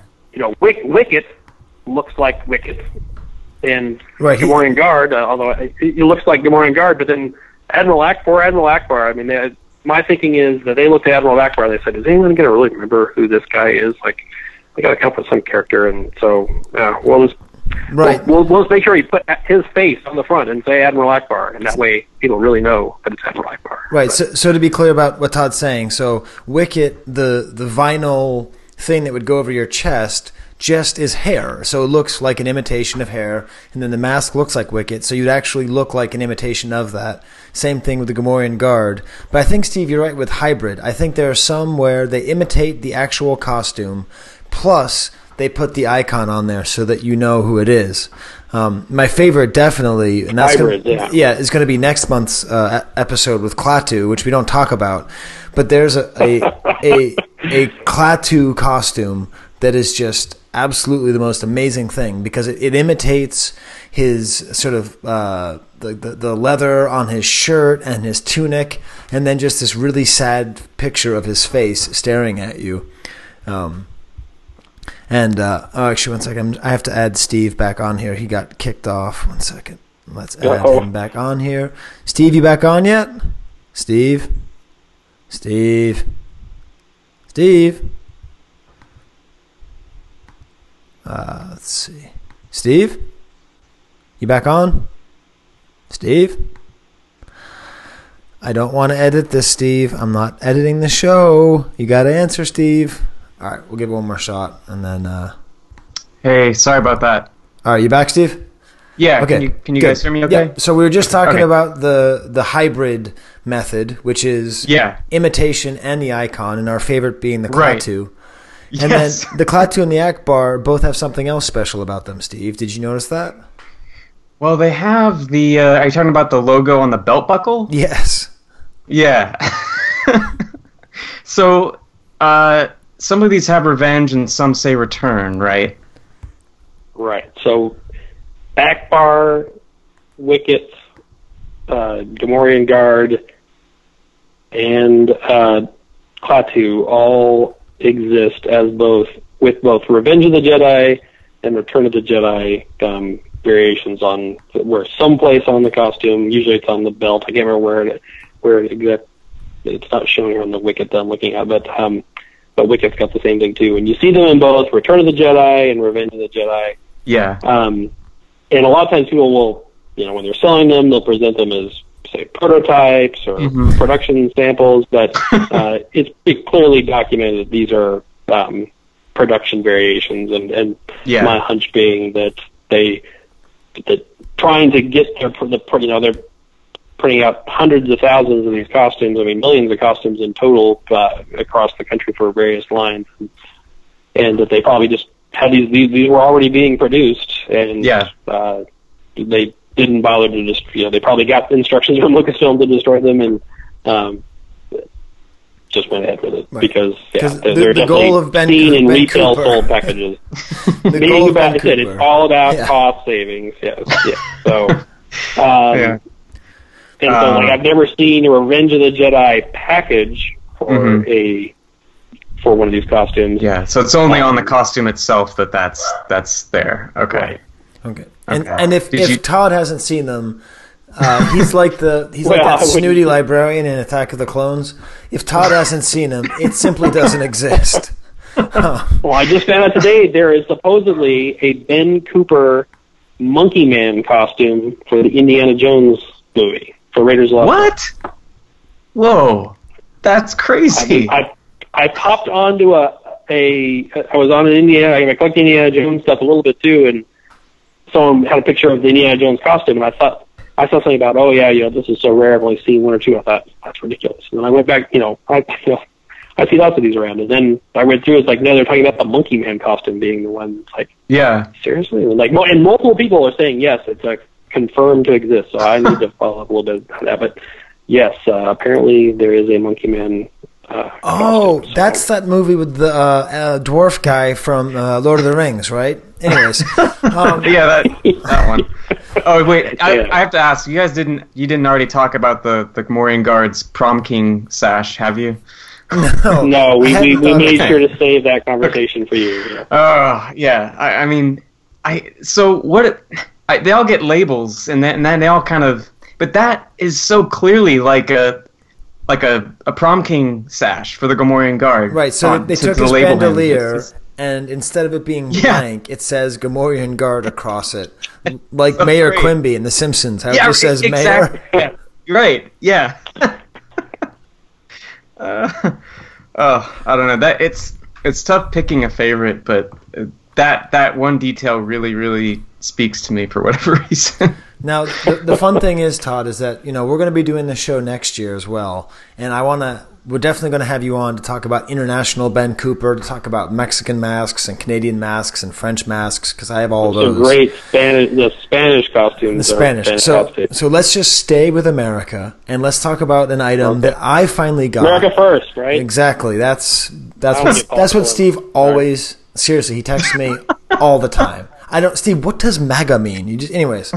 Um, the uh, an item that I've been looking for for a long time and finally got is a Chewbacca disguise kit. Now, is Yes. this is this rare or hard to find? Let me describe what it is first of all. It's I I know you describe it, but okay, yeah. yeah. Okay, so it's a it's a plastic bag with an image of Chewbacca with a comically small bowcaster that's really skinny. He's not wearing a bandolier strap. My theory is that he's not wearing a bandolier strap because this is a costume and there's no bandolier strap in the bag. Instead, it just says it has the following items. Star Wars, Chewbacca, for teens and adults, wig, monster teeth, asterisk, face disguise, ma- asterisk, monster teeth and face disguise, made in Hong Kong, wig, synthetic fiber, made in USA. And it's just got these horrible teeth and this face popping out from this little window in this bag. And it took me forever to find one. I was I was wondering when I first saw this. I'm like, I wonder if Skye has this. I'm, I'm, I'm glad to hear that you do. Yeah, I got it maybe five or six months ago. Are, are, are these Man, one, are okay, these are these yeah. rare, Todd? Uh, I would say it's pretty hard to find. And I, I first, I what I like is the uh, yeah the image of Chewbacca with the he's got this these this I don't know goofy goofy grin on his face that uh, I've never seen in, in any, any scene. But uh, no, it's definitely not. Uh, you know, it's not a rare rarity from the. I don't know, rare is such a overused term, but it, it's definitely I'd say relative considering the that. Uh, how how uh, prolific Ben Cooper stuff is that uh, I don't, relative to other items on the line, it's, I don't see any of these. But Right. I- you know, that's what, to me one of the things that's interesting about Ben Cooper, the Ben Cooper line overall in terms of collectability is that uh, it kind of fits. Ben Cooper to me fit is a category is a subcategory of Star Wars collecting that kind of hits all the right buttons for being something that is interesting to collect because it has on the one hand it's easy enough to find that it's got low hanging fruit and like you're not gonna you know the, if you're gonna collect you know, special offer items I mean you know, you're gonna go you might go years between you know even to get started to find something that you're just gonna fill in that collection but uh, you know if you want to collect the Ben Cooper line you can get a pretty good chunk of it within a short period of time um, but Previously on the Kivecast. Todd, Todd emailed or texted Fluffy and me, and he said, "What did he say?" I think he said, "You know, it's rare that you find a Ben Cooper costume that's in really good condition." For some reason, Fluffy thought that was the funniest thing he ever heard. So for, for two weeks or so afterwards, he would just send me a text saying, you know, with a quote like, "You know, it's really rare that you find a Ben Cooper." costume that's in really nice condition. probably because Todd is probably one of the three or four people in the universe who would come up with a comment like that. Yeah. It's hard to it's actually because they're so cheaply made it is really hard to find them in super nice condition Yeah. And that's both from the pack like to find i mean i would love to find to get to upgrade condition on a lot of the um, sets that i have because even having kind of traded them over multiple times it's really hard to get a really sharp looking box and the plastic uh, gets uh, dinged up but um and things like the nylon the, or the early polyester co- costumes, that the costume itself tends to uh, uh, break have breaking broken down with age a lot of times, and then Yeah. you know that. Um, but I said even when you find like a costume where literally the, the you can tell this has never been worn by a kid, someone collector bought this, but that the cost that the masks are so delicate that they're just very regularly have you know color rubs on the nose or anything like that. So to find something that's been really intact uh, is really uh, difficult. And um, and then you've got the all these different variations. Where you like you've got the, the icon version of the Fett and the, versus the um, what are we calling it? The uh, Yeah, what was the what was the the next term, Skye? the Okay, so there, there's there's icon, replica, and hybrid. Right. Right. Okay. replica. So you got the icon Fett, the replica Fett. So you've got two different variations there, but then you've also got packaging variations. So there's there's there's all kinds of things that can keep it. You know, to me, a, a collecting you know subcategory gets boring if you can. Uh, you can go out and you can just like, oh, I I can finish this all in six months and I'm done. There's nothing else left to do with it. I mean, I've been uh, picking these up off and on for I mean, 25 years, but it's only probably been the last 10 years that I've given a little bit more focus to it. Even with that, it's like just there's still things that I'm uh, working on and that uh, kind of keep me engaged. You know, I might not chase them real uh, proactively for a while, but you know that I can kind of go back to it, and there's something there are things that are interesting that come up. So um, Yeah, and and a lot of these things are are you know some of them they're really cheap and they're poorly made and they're cool because they're bad like the first Boba Fett mask. Right, Other right. things are cool because they're different like the the drawing of Chewbacca which by the way on the Fun Poncho you guys know I'm straight edge and you know I love Chewbacca but that that is one stoned Chewbacca. That's the answer to that. He is absolutely like wait what? I didn't like, want to say it. I mean, I, you know, but but I mean, he is literally saying, "Wait, what?" And and I, actually, I think you could pretty al- you could alter that bowcaster pretty quickly to look like I don't know some kind of.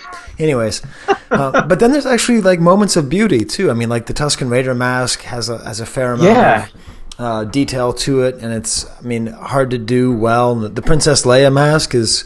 Uh, you know the nose is a little bit piggish, but it's it's pretty good. You know, like some some of them. Yeah. Um, I, I know one of my difficulties Yeah, is just and actually, well, and the yeah. Tusken Raider is another is an example of another kind of twist on all this. Is that so? Most of what you see are the costume sets that are you know it's the vinyl the vinyl or um, polyester costume with with the mask. Right. But they actually also sold some of those characters were sold as separate masks Just right. Right. where you where like it just it's priced as like I think I've got some there it says a dollar twenty nine for you know that thin Mask, plastic yeah. mask. And Tusken Raider is a case where they never made a Tusken Raider costume. They only sold the standalone mask. um, Wow, yeah. Yeah.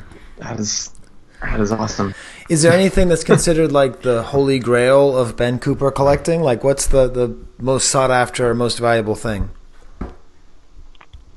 Oh, most valuable? Uh, yeah, I I don't know that that's a thing. But in the in the Ben Cooper line, uh, uh, you know, the things that I've well, I've seen people ask as much as a hundred dollars for one of those boxed uh, Revenge of the Jedi characters. I don't know that I've actually confirmed one selling at that, but you know, I've seen them sell, sell for fifty to seventy-five dollars. Um, I probably have sold some for uh, fifty or sixty dollars. Um, but they're they're one of those things where I would say they're hard to find. I would say they definitely.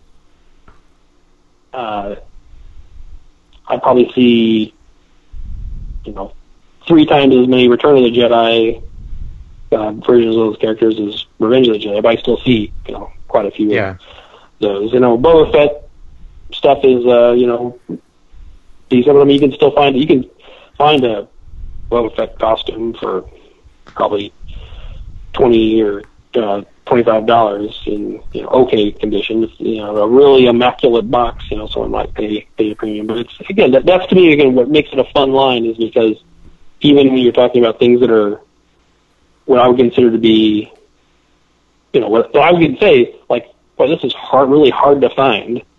Uh, you know, I went to somebody, Dan Flaherty, I think, asked about that. Like, what's something that you think is a really, really an underrated production item? And I, you know, I thought, you know, truly, truly mint uh, Ben Cooper costumes or like Adam Joseph Banks. I mean, Adam Joseph Banks are all over the place.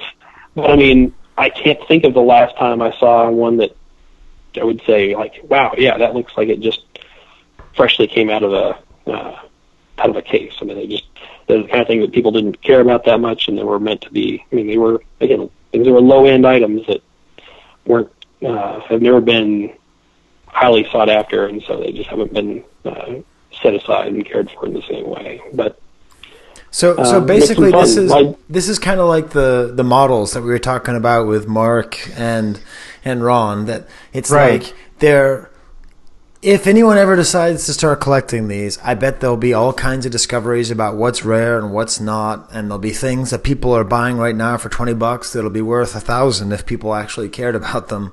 But there's just not enough, not enough demand to figure out all the differences. You know, like how hard is it to find a uh, Luke X-wing uh, costume in a Jedi box versus an Empire box? I mean, there's a chance that one of those is really rare and the other is not, and the only person who would know is on the phone with us right now, and and he's not either. He's uh, not Duncan, telling us. Duncan Duncan tracks this stuff uh, really well too. Um, I mean, Right, but but I, I either he doesn't know or he's keeping it a secret all to himself. So I don't know. I I, I think if someone here is listening, okay, you can be a Well, I, I know. I, I definitely need to get an Ackbar. I, it's something Yes. I've always, you know, been meaning to pick up, but this is a really a good reminder.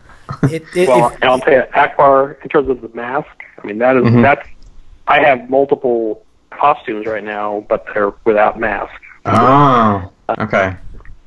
So it, it's one that uh, after I said I bought a couple different batches of costumes with, within the last couple of years, and that was the one that I don't even know that I still have a really nice one uh, to go with my stuff. But you know, there I said there there are variations. Like we haven't talked about the fun ponchos, uh, which is exactly what it describes. I mean, is a Yeah. is a poncho poncho full of fun. we, we've actually talked a lot about fun ponchos on the show, so we're, we're gonna we're gonna leave that I'm, out. I'm sorry, I missed the Yeah. fun. I'm, oh, I'm sorry. Yes. Okay. It's it's okay, Todd. We can't expect you to listen to every show, but yes, we we love the fun ponchos. Um, so good. Well, I we unfortunately have to get to another interview uh, pretty quickly here. But Steve, do you think there's? I mean, we left so many stones unturned because we haven't gone across the pond or north of the border, or south. of the No, border. yeah, yeah, But but I think as far as as Ben Cooper, I think if anyone wants to be a Kivecast hero, a Kivecast super freak, this is your goal, okay? Put together a run of Ben Cooper masks. Put together a complete run by October 2018, okay?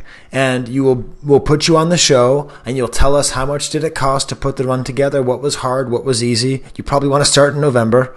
Um, and and if you want to be on the show and you want to like do something cool, I bet it wouldn't cost you more than five or six hundred bucks to get like a really awesome Ben Cooper collection. So you could come on and tell us about your experience. What do you think, Steve? Think we'll get anyone to do it? I, I, I like this idea. Um, yeah, why not? I, and never know. and you'll get you'll get to uh, to be the official judge for the costume contest at the Kivecast party. There we go. All right, awesome. Is there anything else you, you need to tell the world, Todd, about the fun pon- about the the fun poncho, but about Ben Cooper? Uh, no, I think I think that's that's pretty that's pretty good for now. Awesome. Well, thank you so much for coming on. Yeah. Um, Thanks, Todd. Once again, everyone should go to uh, the Toy Chamber to buy toys from you and not from jerks because you are cool and you know your stuff and you're a collector and you care and you're not some fly by night dimwit who's uh, f- hosting Facebook Live auctions of Black Series figures. Um,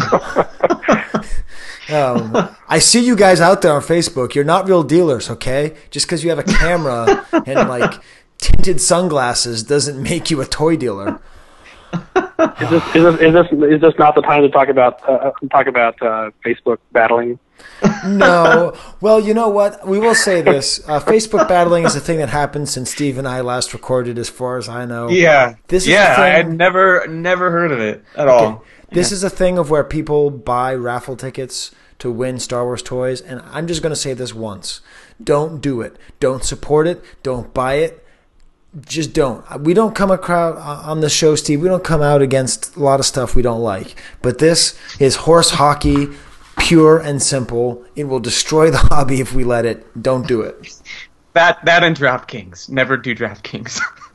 Yes, draft. don't do DraftKings because it's all just gambling. Just don't gamble. Or if you gamble, go to the Seneca Niagara Casino and play, you know, blackjack with uh, Aaron, who's a space freak. You know, yeah. Right. I mean, if you're gonna gamble, gamble. Don't have fun with things you love like baseball and Star Wars. Anyways, good. Well, we need to talk to the Lemkuhls about uh, an exciting haunted find, and uh, we heard a little bit about a haunted find you are part of, Todd. So you have to listen to the episode and hear what Rod said, uh, what Ron said about you. Oh yeah, okay. All right, cool. All right. Have a good night. I'm talking about Ben Cooper masks. It, it Yes. seems like there's a lot to say and not a lot to say at the same time.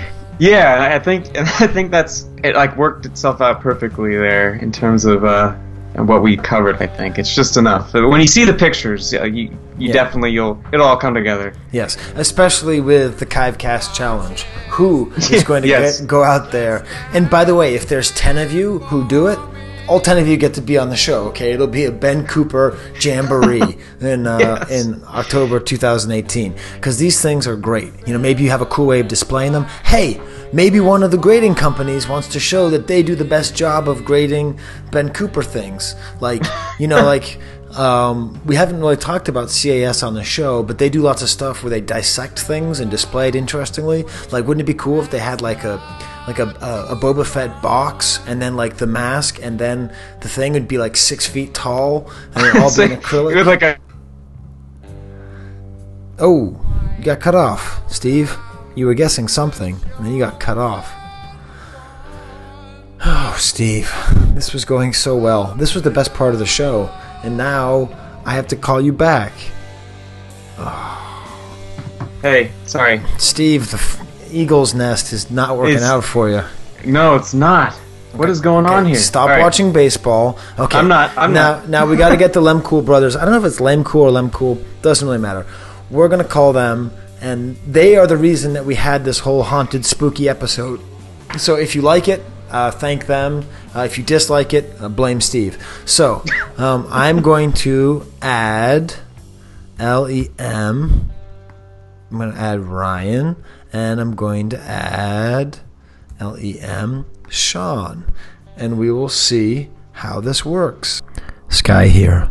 I wanted to let you know that everything you are about to hear with the Lemkuhl brothers was spontaneous. None of it was planned in advance. It was all a surprise to me. How real it is. All right, so we're dialing. We're going to see if they're going to answer. Yep, And- How's it going? Hello. we got you guys. Hey, What's going on? How do I sound? This is, this is Ryan. Does Ryan sound good? Uh, yes, Ryan, you sound wonderful.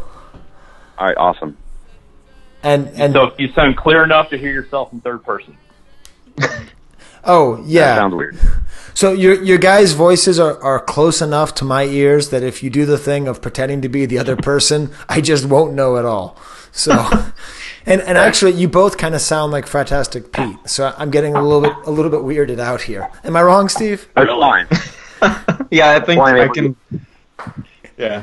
I think the three of you need to start a radio station just because you all have radio voices. Well, thank you. I have, a ra- I have a radio face too. So that's perfect. anyway, so we, Steve and I were just talking about it, and we're we're recording now for the episode. That the whole idea of having an episode dedicated to Halloween was actually thanks to you. So I think it was it you, Sean, who posted about that on on Facebook. Uh, I believe it was. Yeah. Okay, so you just said that you had a scary story, and that we should do a story about scary finds. And Steve and I have been kind of floating around aimlessly, not really able to figure out what our next episode is. Um, I guess I should I should have said that, but I said it anyway. Um, so you guys have a story about a truly spooky find, and I've never even heard it. So so let's let's let's hear the story. Technically, I have one, and then Sean has one, I believe, as well. Okay, well then let's go alphabetically and start with Ryan. Oh, cool. The younger guy goes first. All right. So my story begins on a dark night. No, I'm kidding. No, Ooh. actually, it um, it was a nice day outside. Um, believe it or not, and kind of chilly. But I arrived at the guy's house, and keep in mind, the guy's house kind of looked like um, kind of a small version of the Addams Family house. Okay. And, and, uh, and this is in Cincinnati. Yes, it's on the west side. And Wait, can, can- um, can I say one more thing about Cincinnati? Cincinnati is a legitimately scary place, the downtown. Yes. Because d- during the 70s, everyone like left the center of the town. and left all these Victorian beautiful houses to go into like ruin and, and disrepute. So there's plenty of haunted houses in the middle of Cincinnati. And so definitely Oh, sure. I can imagine this. So just okay, I, I can picture. Sorry, I just need to paint the picture in my head. It's it's a city street and an abandoned Addams family house. Okay, continue. No, it's, it's not abandoned. This guy actually lives there, believe it or not. Okay. And uh, I went on a buy there, and my brother is actually the one that put me in contact with the guy. He's like, "Hey, go check this out. This guy, uh, he's a um, basically basically uh, cleans out houses uh, for people, and then he, um, you know, if he finds stuff, they just let him keep it, kind of like as a, you know, like a partial payback for for doing the cleaning of the house." So he goes to this house and um, he cleans out the house and he brings back a bunch of toys. And so I go over there, I meet up with the guy, and I'm like, okay, cool. So you do kind of like a, like a reclamation type thing. So you go and you clean out houses. He's like, yeah. He's like, well, here's what I found. So he pulls out like two giant black trash bags on his back porch. And uh, Which always ends up well when you pull out giant black trash bags. yes. You know, you know, you, of you know I'm this big treasure stored very safely in a black trash. Yeah, we, we, we've all Oh, seen the well- jinx. exactly or, or or a dead body you know you don't know so but that's kind of where i'm getting at this is a dead body is involved we'll get there in a second so i'm on the back porch of this house and uh for, for, uh, first of all, I feel like the, the the porch is going to fall through because it's just creaky and just not sturdy. and I'm digging through this bag, and everything in this bag has this like brownish, like tarry film over it. Now Uh. it's you know it's it's um it's it's shut it's the Star Wars uh, shuttle, you know the Tydirium shuttle. It's uh, a bunch of loose figures. Uh, there was an Amanaman in there. Um, you know, so I was like, okay, it's stuff that's good, but it's covered in this nasty stuff. so I take my finger, I, I take my thumb, and I I get my thumb wet, and I wipe, you know, a, a little bit of it off, and it comes off. And I'm like, get ready to wipe my finger again to make sure. And the guy's like, no, no, no, don't do that. And I'm like, well, why? And he's like, well, what I didn't tell you was that these toys were in a house that I did uh, reclamation uh, work on, and that house had a guy that died in the house, and the body wasn't found for about six to eight months in the heat of summer. Oh. hold on. Hold on. Oh. In, in the heat of summer, Oh. his body, his body had putrefied in his bedroom, and Oh. the the the stuff on the toys was what had gone into the air and covered everything in the house. You're licking it. So basically, it was like his his remains came with the toys. Oh my god. It didn't bother me though. Wow. Now, now So, do, do you still have I these still toys? Do you have any of them? and um, cleaned it very well. Um, but I guess the, the the horror of the story is, I know for a fact that Sean sold the Amanaman at Celebration recently. I, I well, hold on. Um. I had no, I had no idea that came from that lot. I told him for everything away, so that's Ryan for it. So, Yeah. So I- in whatever I fact- thought Ryan would do, that's the opposite of. So so that's that's kind of my horror story. Kind of short but sweet, but not, I wouldn't say short but sweet. But um, the uh, the the moral of the story is I buy anything and everything because I don't mind getting my hands dirty. um, and you know, it was just it, it did kind of turn my stomach a little bit, and I did kind of, you know, um, you know, uh, puke in my mouth a couple times while I was cleaning it. Uh, I, I did wear rubber gloves after that, um, and soaked everything in, in you know Palmolive uh, antibacterial soap. Wow. But uh, but yeah, I mean, it just shows that we're willing to go above and beyond to uh, to, to bring toys back out in the market. Now, what, what I would like to know is, do you have, do you know if you have any of those toys left, and do you have them where you know where they are, and can I buy one? because I I like Um, the I idea of a purely macabre will- uh, Star Wars toy. I still have a bag of the toys that are not cleaned, and they're in storage. Oh my god. Are you serious? Sean- Brian? Where are you keeping this? Sean is just now finding this out for the first time, and um, it's we had. I know for a fact I never cleaned the Tydirium shuttle. So if you want an entire shuttle covered in a black filmy car, seriously, where are you putting this stuff? Um, now you know where to get it. But that's my uh, that's my Halloween story. So that's I really want to know where it's stored right now. Seriously. Wow, that is awesome. Okay, well, if there's a Chewbacca in that bag, uh, I, I I would definitely love to have a a Chewbacca covered in human remains, um, because every, everybody has toys, but who has toys covered literally in a dead guy's filth? That is right. absolutely Just get it. You know, get it. I was going to say get it hermetically sealed so it's forever with the toy. You know. Oh, You should send the whole bag to a grading service and have it graded like like H, you know, for haunted, like an H eighty or, you know, I mean, Be, this is be negative. yeah, be negative, yeah. Exactly. So that's that's my story. So Okay, awesome. Now, now let's get let's get Sean on there. Although, is there any way that he can be near a microphone? Because at the point now, it sounds like he's at the bottom of a cave. Now, hold on. Let me take my headset off. Okay. I'm trying to actually. There we go. you there? Is that better? Yeah. yes. Oh, that's Okay. wonderful. Oh Okay. God, I don't know how to follow that up. So, all right, yeah. Uh, I didn't know which one of the stories he was going to tell because we have a couple of them that are kind of terrifying, but that one's the one where you kind of want to throw up, and then I'm sure anybody that's bought anything from us in the last few years is going to look at it and either have uh, holy water thrown on it or have their house blessed. So, Yes. uh, I guess the Roman Catholic uh, Society thanks you, Ryan, for the business you're about to uh, throw their way. Um, I don't know. I got I got a couple. Like you know, actually over the weekend. Um, was it over the weekend or was it yesterday? Weekend? Or was it yesterday?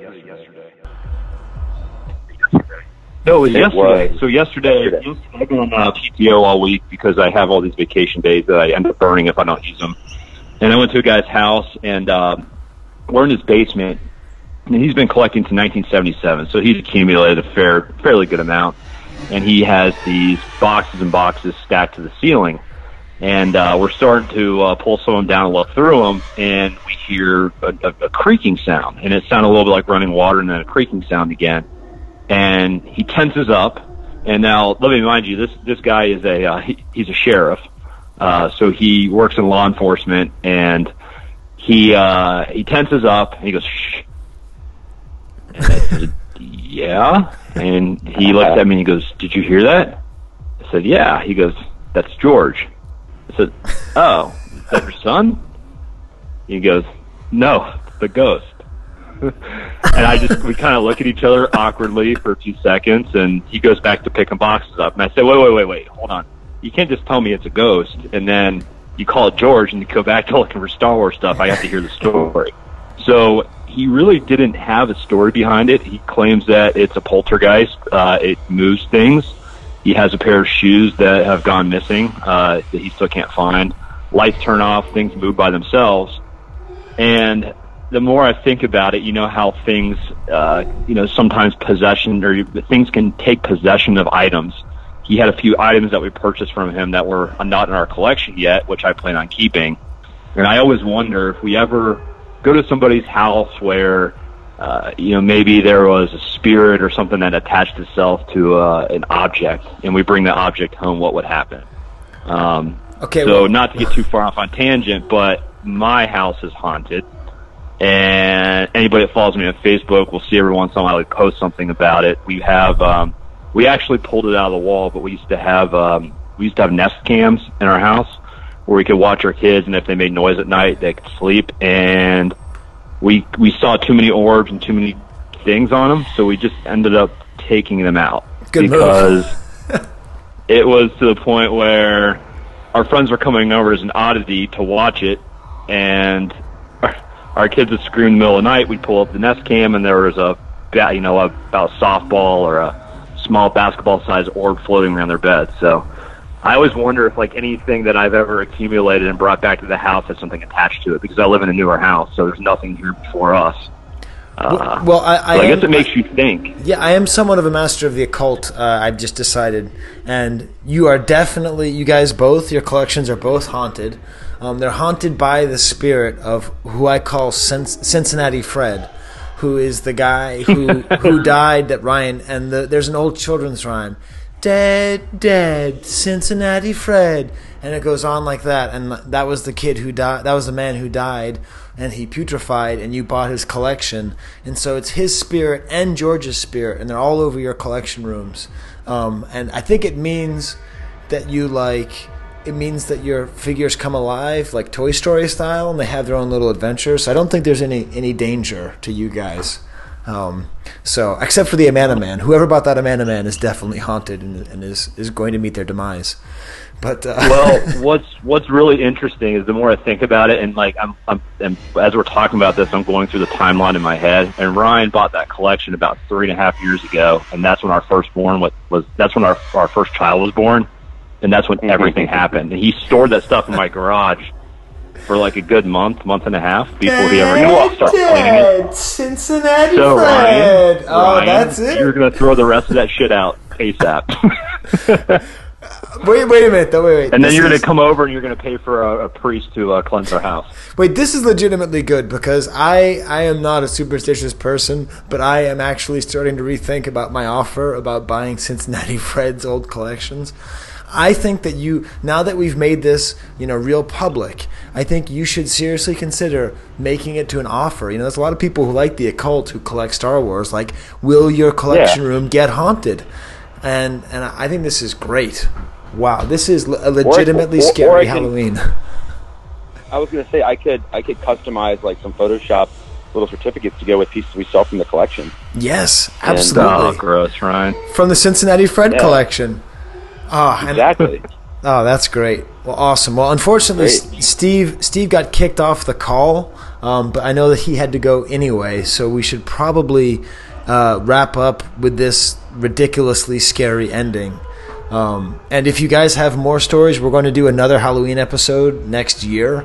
So uh, Okay. y- you guys keep going out and collecting scary stories because uh, For sure. the, I am actually a little bit scared, and I think if people are listening, they have to wonder where have their collections been? How many murders have your toys seen? You know, how how many like toys? How many toys were like left in a room where like a kid died? I mean, tons of your toys. No, now we're just get now we're just getting gruesome. I know we are, but it, it That's terrible. Now I feel bad even uh, But- buying anything anymore. but there's about 24 million toys. Think My about- wife's in the background saying, "No, you don't." Oh, you have no well, I, I have bought dead people's collections, so Yeah, I mean this this episode we've we've learned a lot. Um, you'll hear from Ross Cuddie who actually saw a toy that doesn't exist. So um, he saw a a Luke Jedi transition card, which doesn't make any sense because it was already a Return of the Jedi figure. know. anyway, this is great. Fred had his hands on it. That's right. Dead, dead Cincinnati Fred. All right. Well, thank you guys so much. It's really fun having you guys on. I, I'm sorry to rush off, but uh, we've we've had a, a really crazy recording schedule this this uh, this month. No, you're fine. Um, Well, thank you so much for the opportunity, yeah. Thank you for scaring. Thank you for scaring me, uh, guys. Uh, and have a happy Halloween. Ooh, uh, Dead, dead, Cincinnati Fred. He's on your toys and he's in your head. Dead, dead, Cincinnati Fred. Don't look under your bed, that's under your bed. in Eagle Rock because uh, I don't know what is going on here. So, Steve, you didn't hear the end. I don't know what point you got kicked off, but I can tell you something. I am actually legitimately a little bit scared. Okay, like you don't understand Okay, that, that- yeah. the evil that we have actually kind of unleashed in the world. I went to these really Oh, no. dark places talking to them, um, but anyways, the legend of Dead Dead Yeah. Cincinnati Fred is going to expand.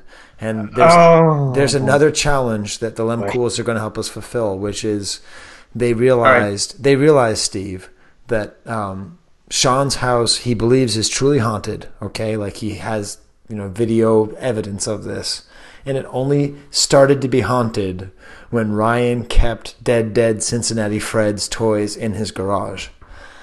So it's like actually a thing. So it's very exciting. And I th- did you get kicked off again, Steve? Steve, you are the worst. You know, how am I supposed to host a podcast with you if your phone keeps going off, Steve? Ah. Ah, there you are. Hey. I don't know what is- hey. All right, it's it's Cincinnati Fred. Anyways, um, it's a very exciting month. Um, I think it worked out as a Halloween episode. I'm Yeah, I mean it's definitely janky. yes. I'm uh, and and if you want to hear more jankiness, get ready for next month's episode. It's a janky Klaatu episode. I've half recorded, I've half edited it. It should be out soon. Uh, I'm very Yeah. excited about uh, releasing this episode now. Uh, we'll Yeah. see. I might end up uh, enhancing it, or I might not. But for Well, now, yeah. for now, Steve, you have to go watch Los Angeles Dodgers of Anaheim play baseball. Um, I do. Yeah. and I have to go play Super Mario World. That's Um, that that is an, that takes precedence over all of this. Did you did you get the the re-released system? Hell no. Okay, good. Because I, I I'm hoping. Yeah, we still have ours. I'm like, No, just no. So this is the story. So I began the episode by telling you, you know, that I broke up with the woman I'd been with for a while, but that I'm still Yeah. cool with her kid, and her kid Yeah. is the one who's really into retro games. Right, that's And, right, uh, that's right. And no, I mean the, the the classic stuff is fine, but why do it? It's it's like buying the the it's like vintage exploitation. Like why Yeah, buy the recreation of the games when you can just buy No, the no. games? yeah, So absolutely. yeah, so we're gonna play some Super Mario World, uh, and uh, See, that'll be that's fun. a good way to good way to wind down, Skye. Yeah, you good- need to relax. I do So need to relax, especially with Cincinnati Fred, man. This See is, now I- I'm, I'm I've been spared. I think No, I am. I'm looking forward to hearing it. So. Don't you put me? Don't you put that on me, Ricky Bobby? Uh, Skye here. Before we sign off, I want to announce our first ever Chive Cast Halloween giveaway. What can you win? A boxed vintage Star Wars Ben Cooper costume. All you have to do is participate in the vote on the best Halloween storytelling that you heard during this episode. You can choose between A. The Trilogy of Terror, The Feral Child, Just Drive, and Drain the Kenner Morgue Swamp by Ron Salvagore. B. A Picker's Tale by Ross Cuddie. C. Dead Dead Cincinnati Fred by Ryan Lemkuhl. And D. George the Ghost and Fred's Revenge by Sean Lemkuhl. You'll be entered into a raffle. Oh, sweet irony. Once you have voted on the official Chive Cast Vintage Pod Facebook page. Then that is how you will win the Ben Cooper vintage costume, of course, from Todd Chamberlain's Toy Chamber. The trick is, you can actually be entered twice into the raffle if you post a comment on the poll explaining why you voted the way you voted. You can even enter three times if you share the poll on at least one other Facebook page. That's a way to have three chances to win this original vintage costume. Now, the episode is dropping on October 24th, and we're going to give you a week to vote. And then the drawing and the final judgment will be declared on October 31st, which is, of course, Thanksgiving. I mean, Halloween. All right. So, everybody go to our Facebook page and uh, let's get to the outro thing again with Steve again. Why not? um, well, as, as Cincinnati uh, uh, Fred said, and with his dying words, Wampa Wampa! Adios.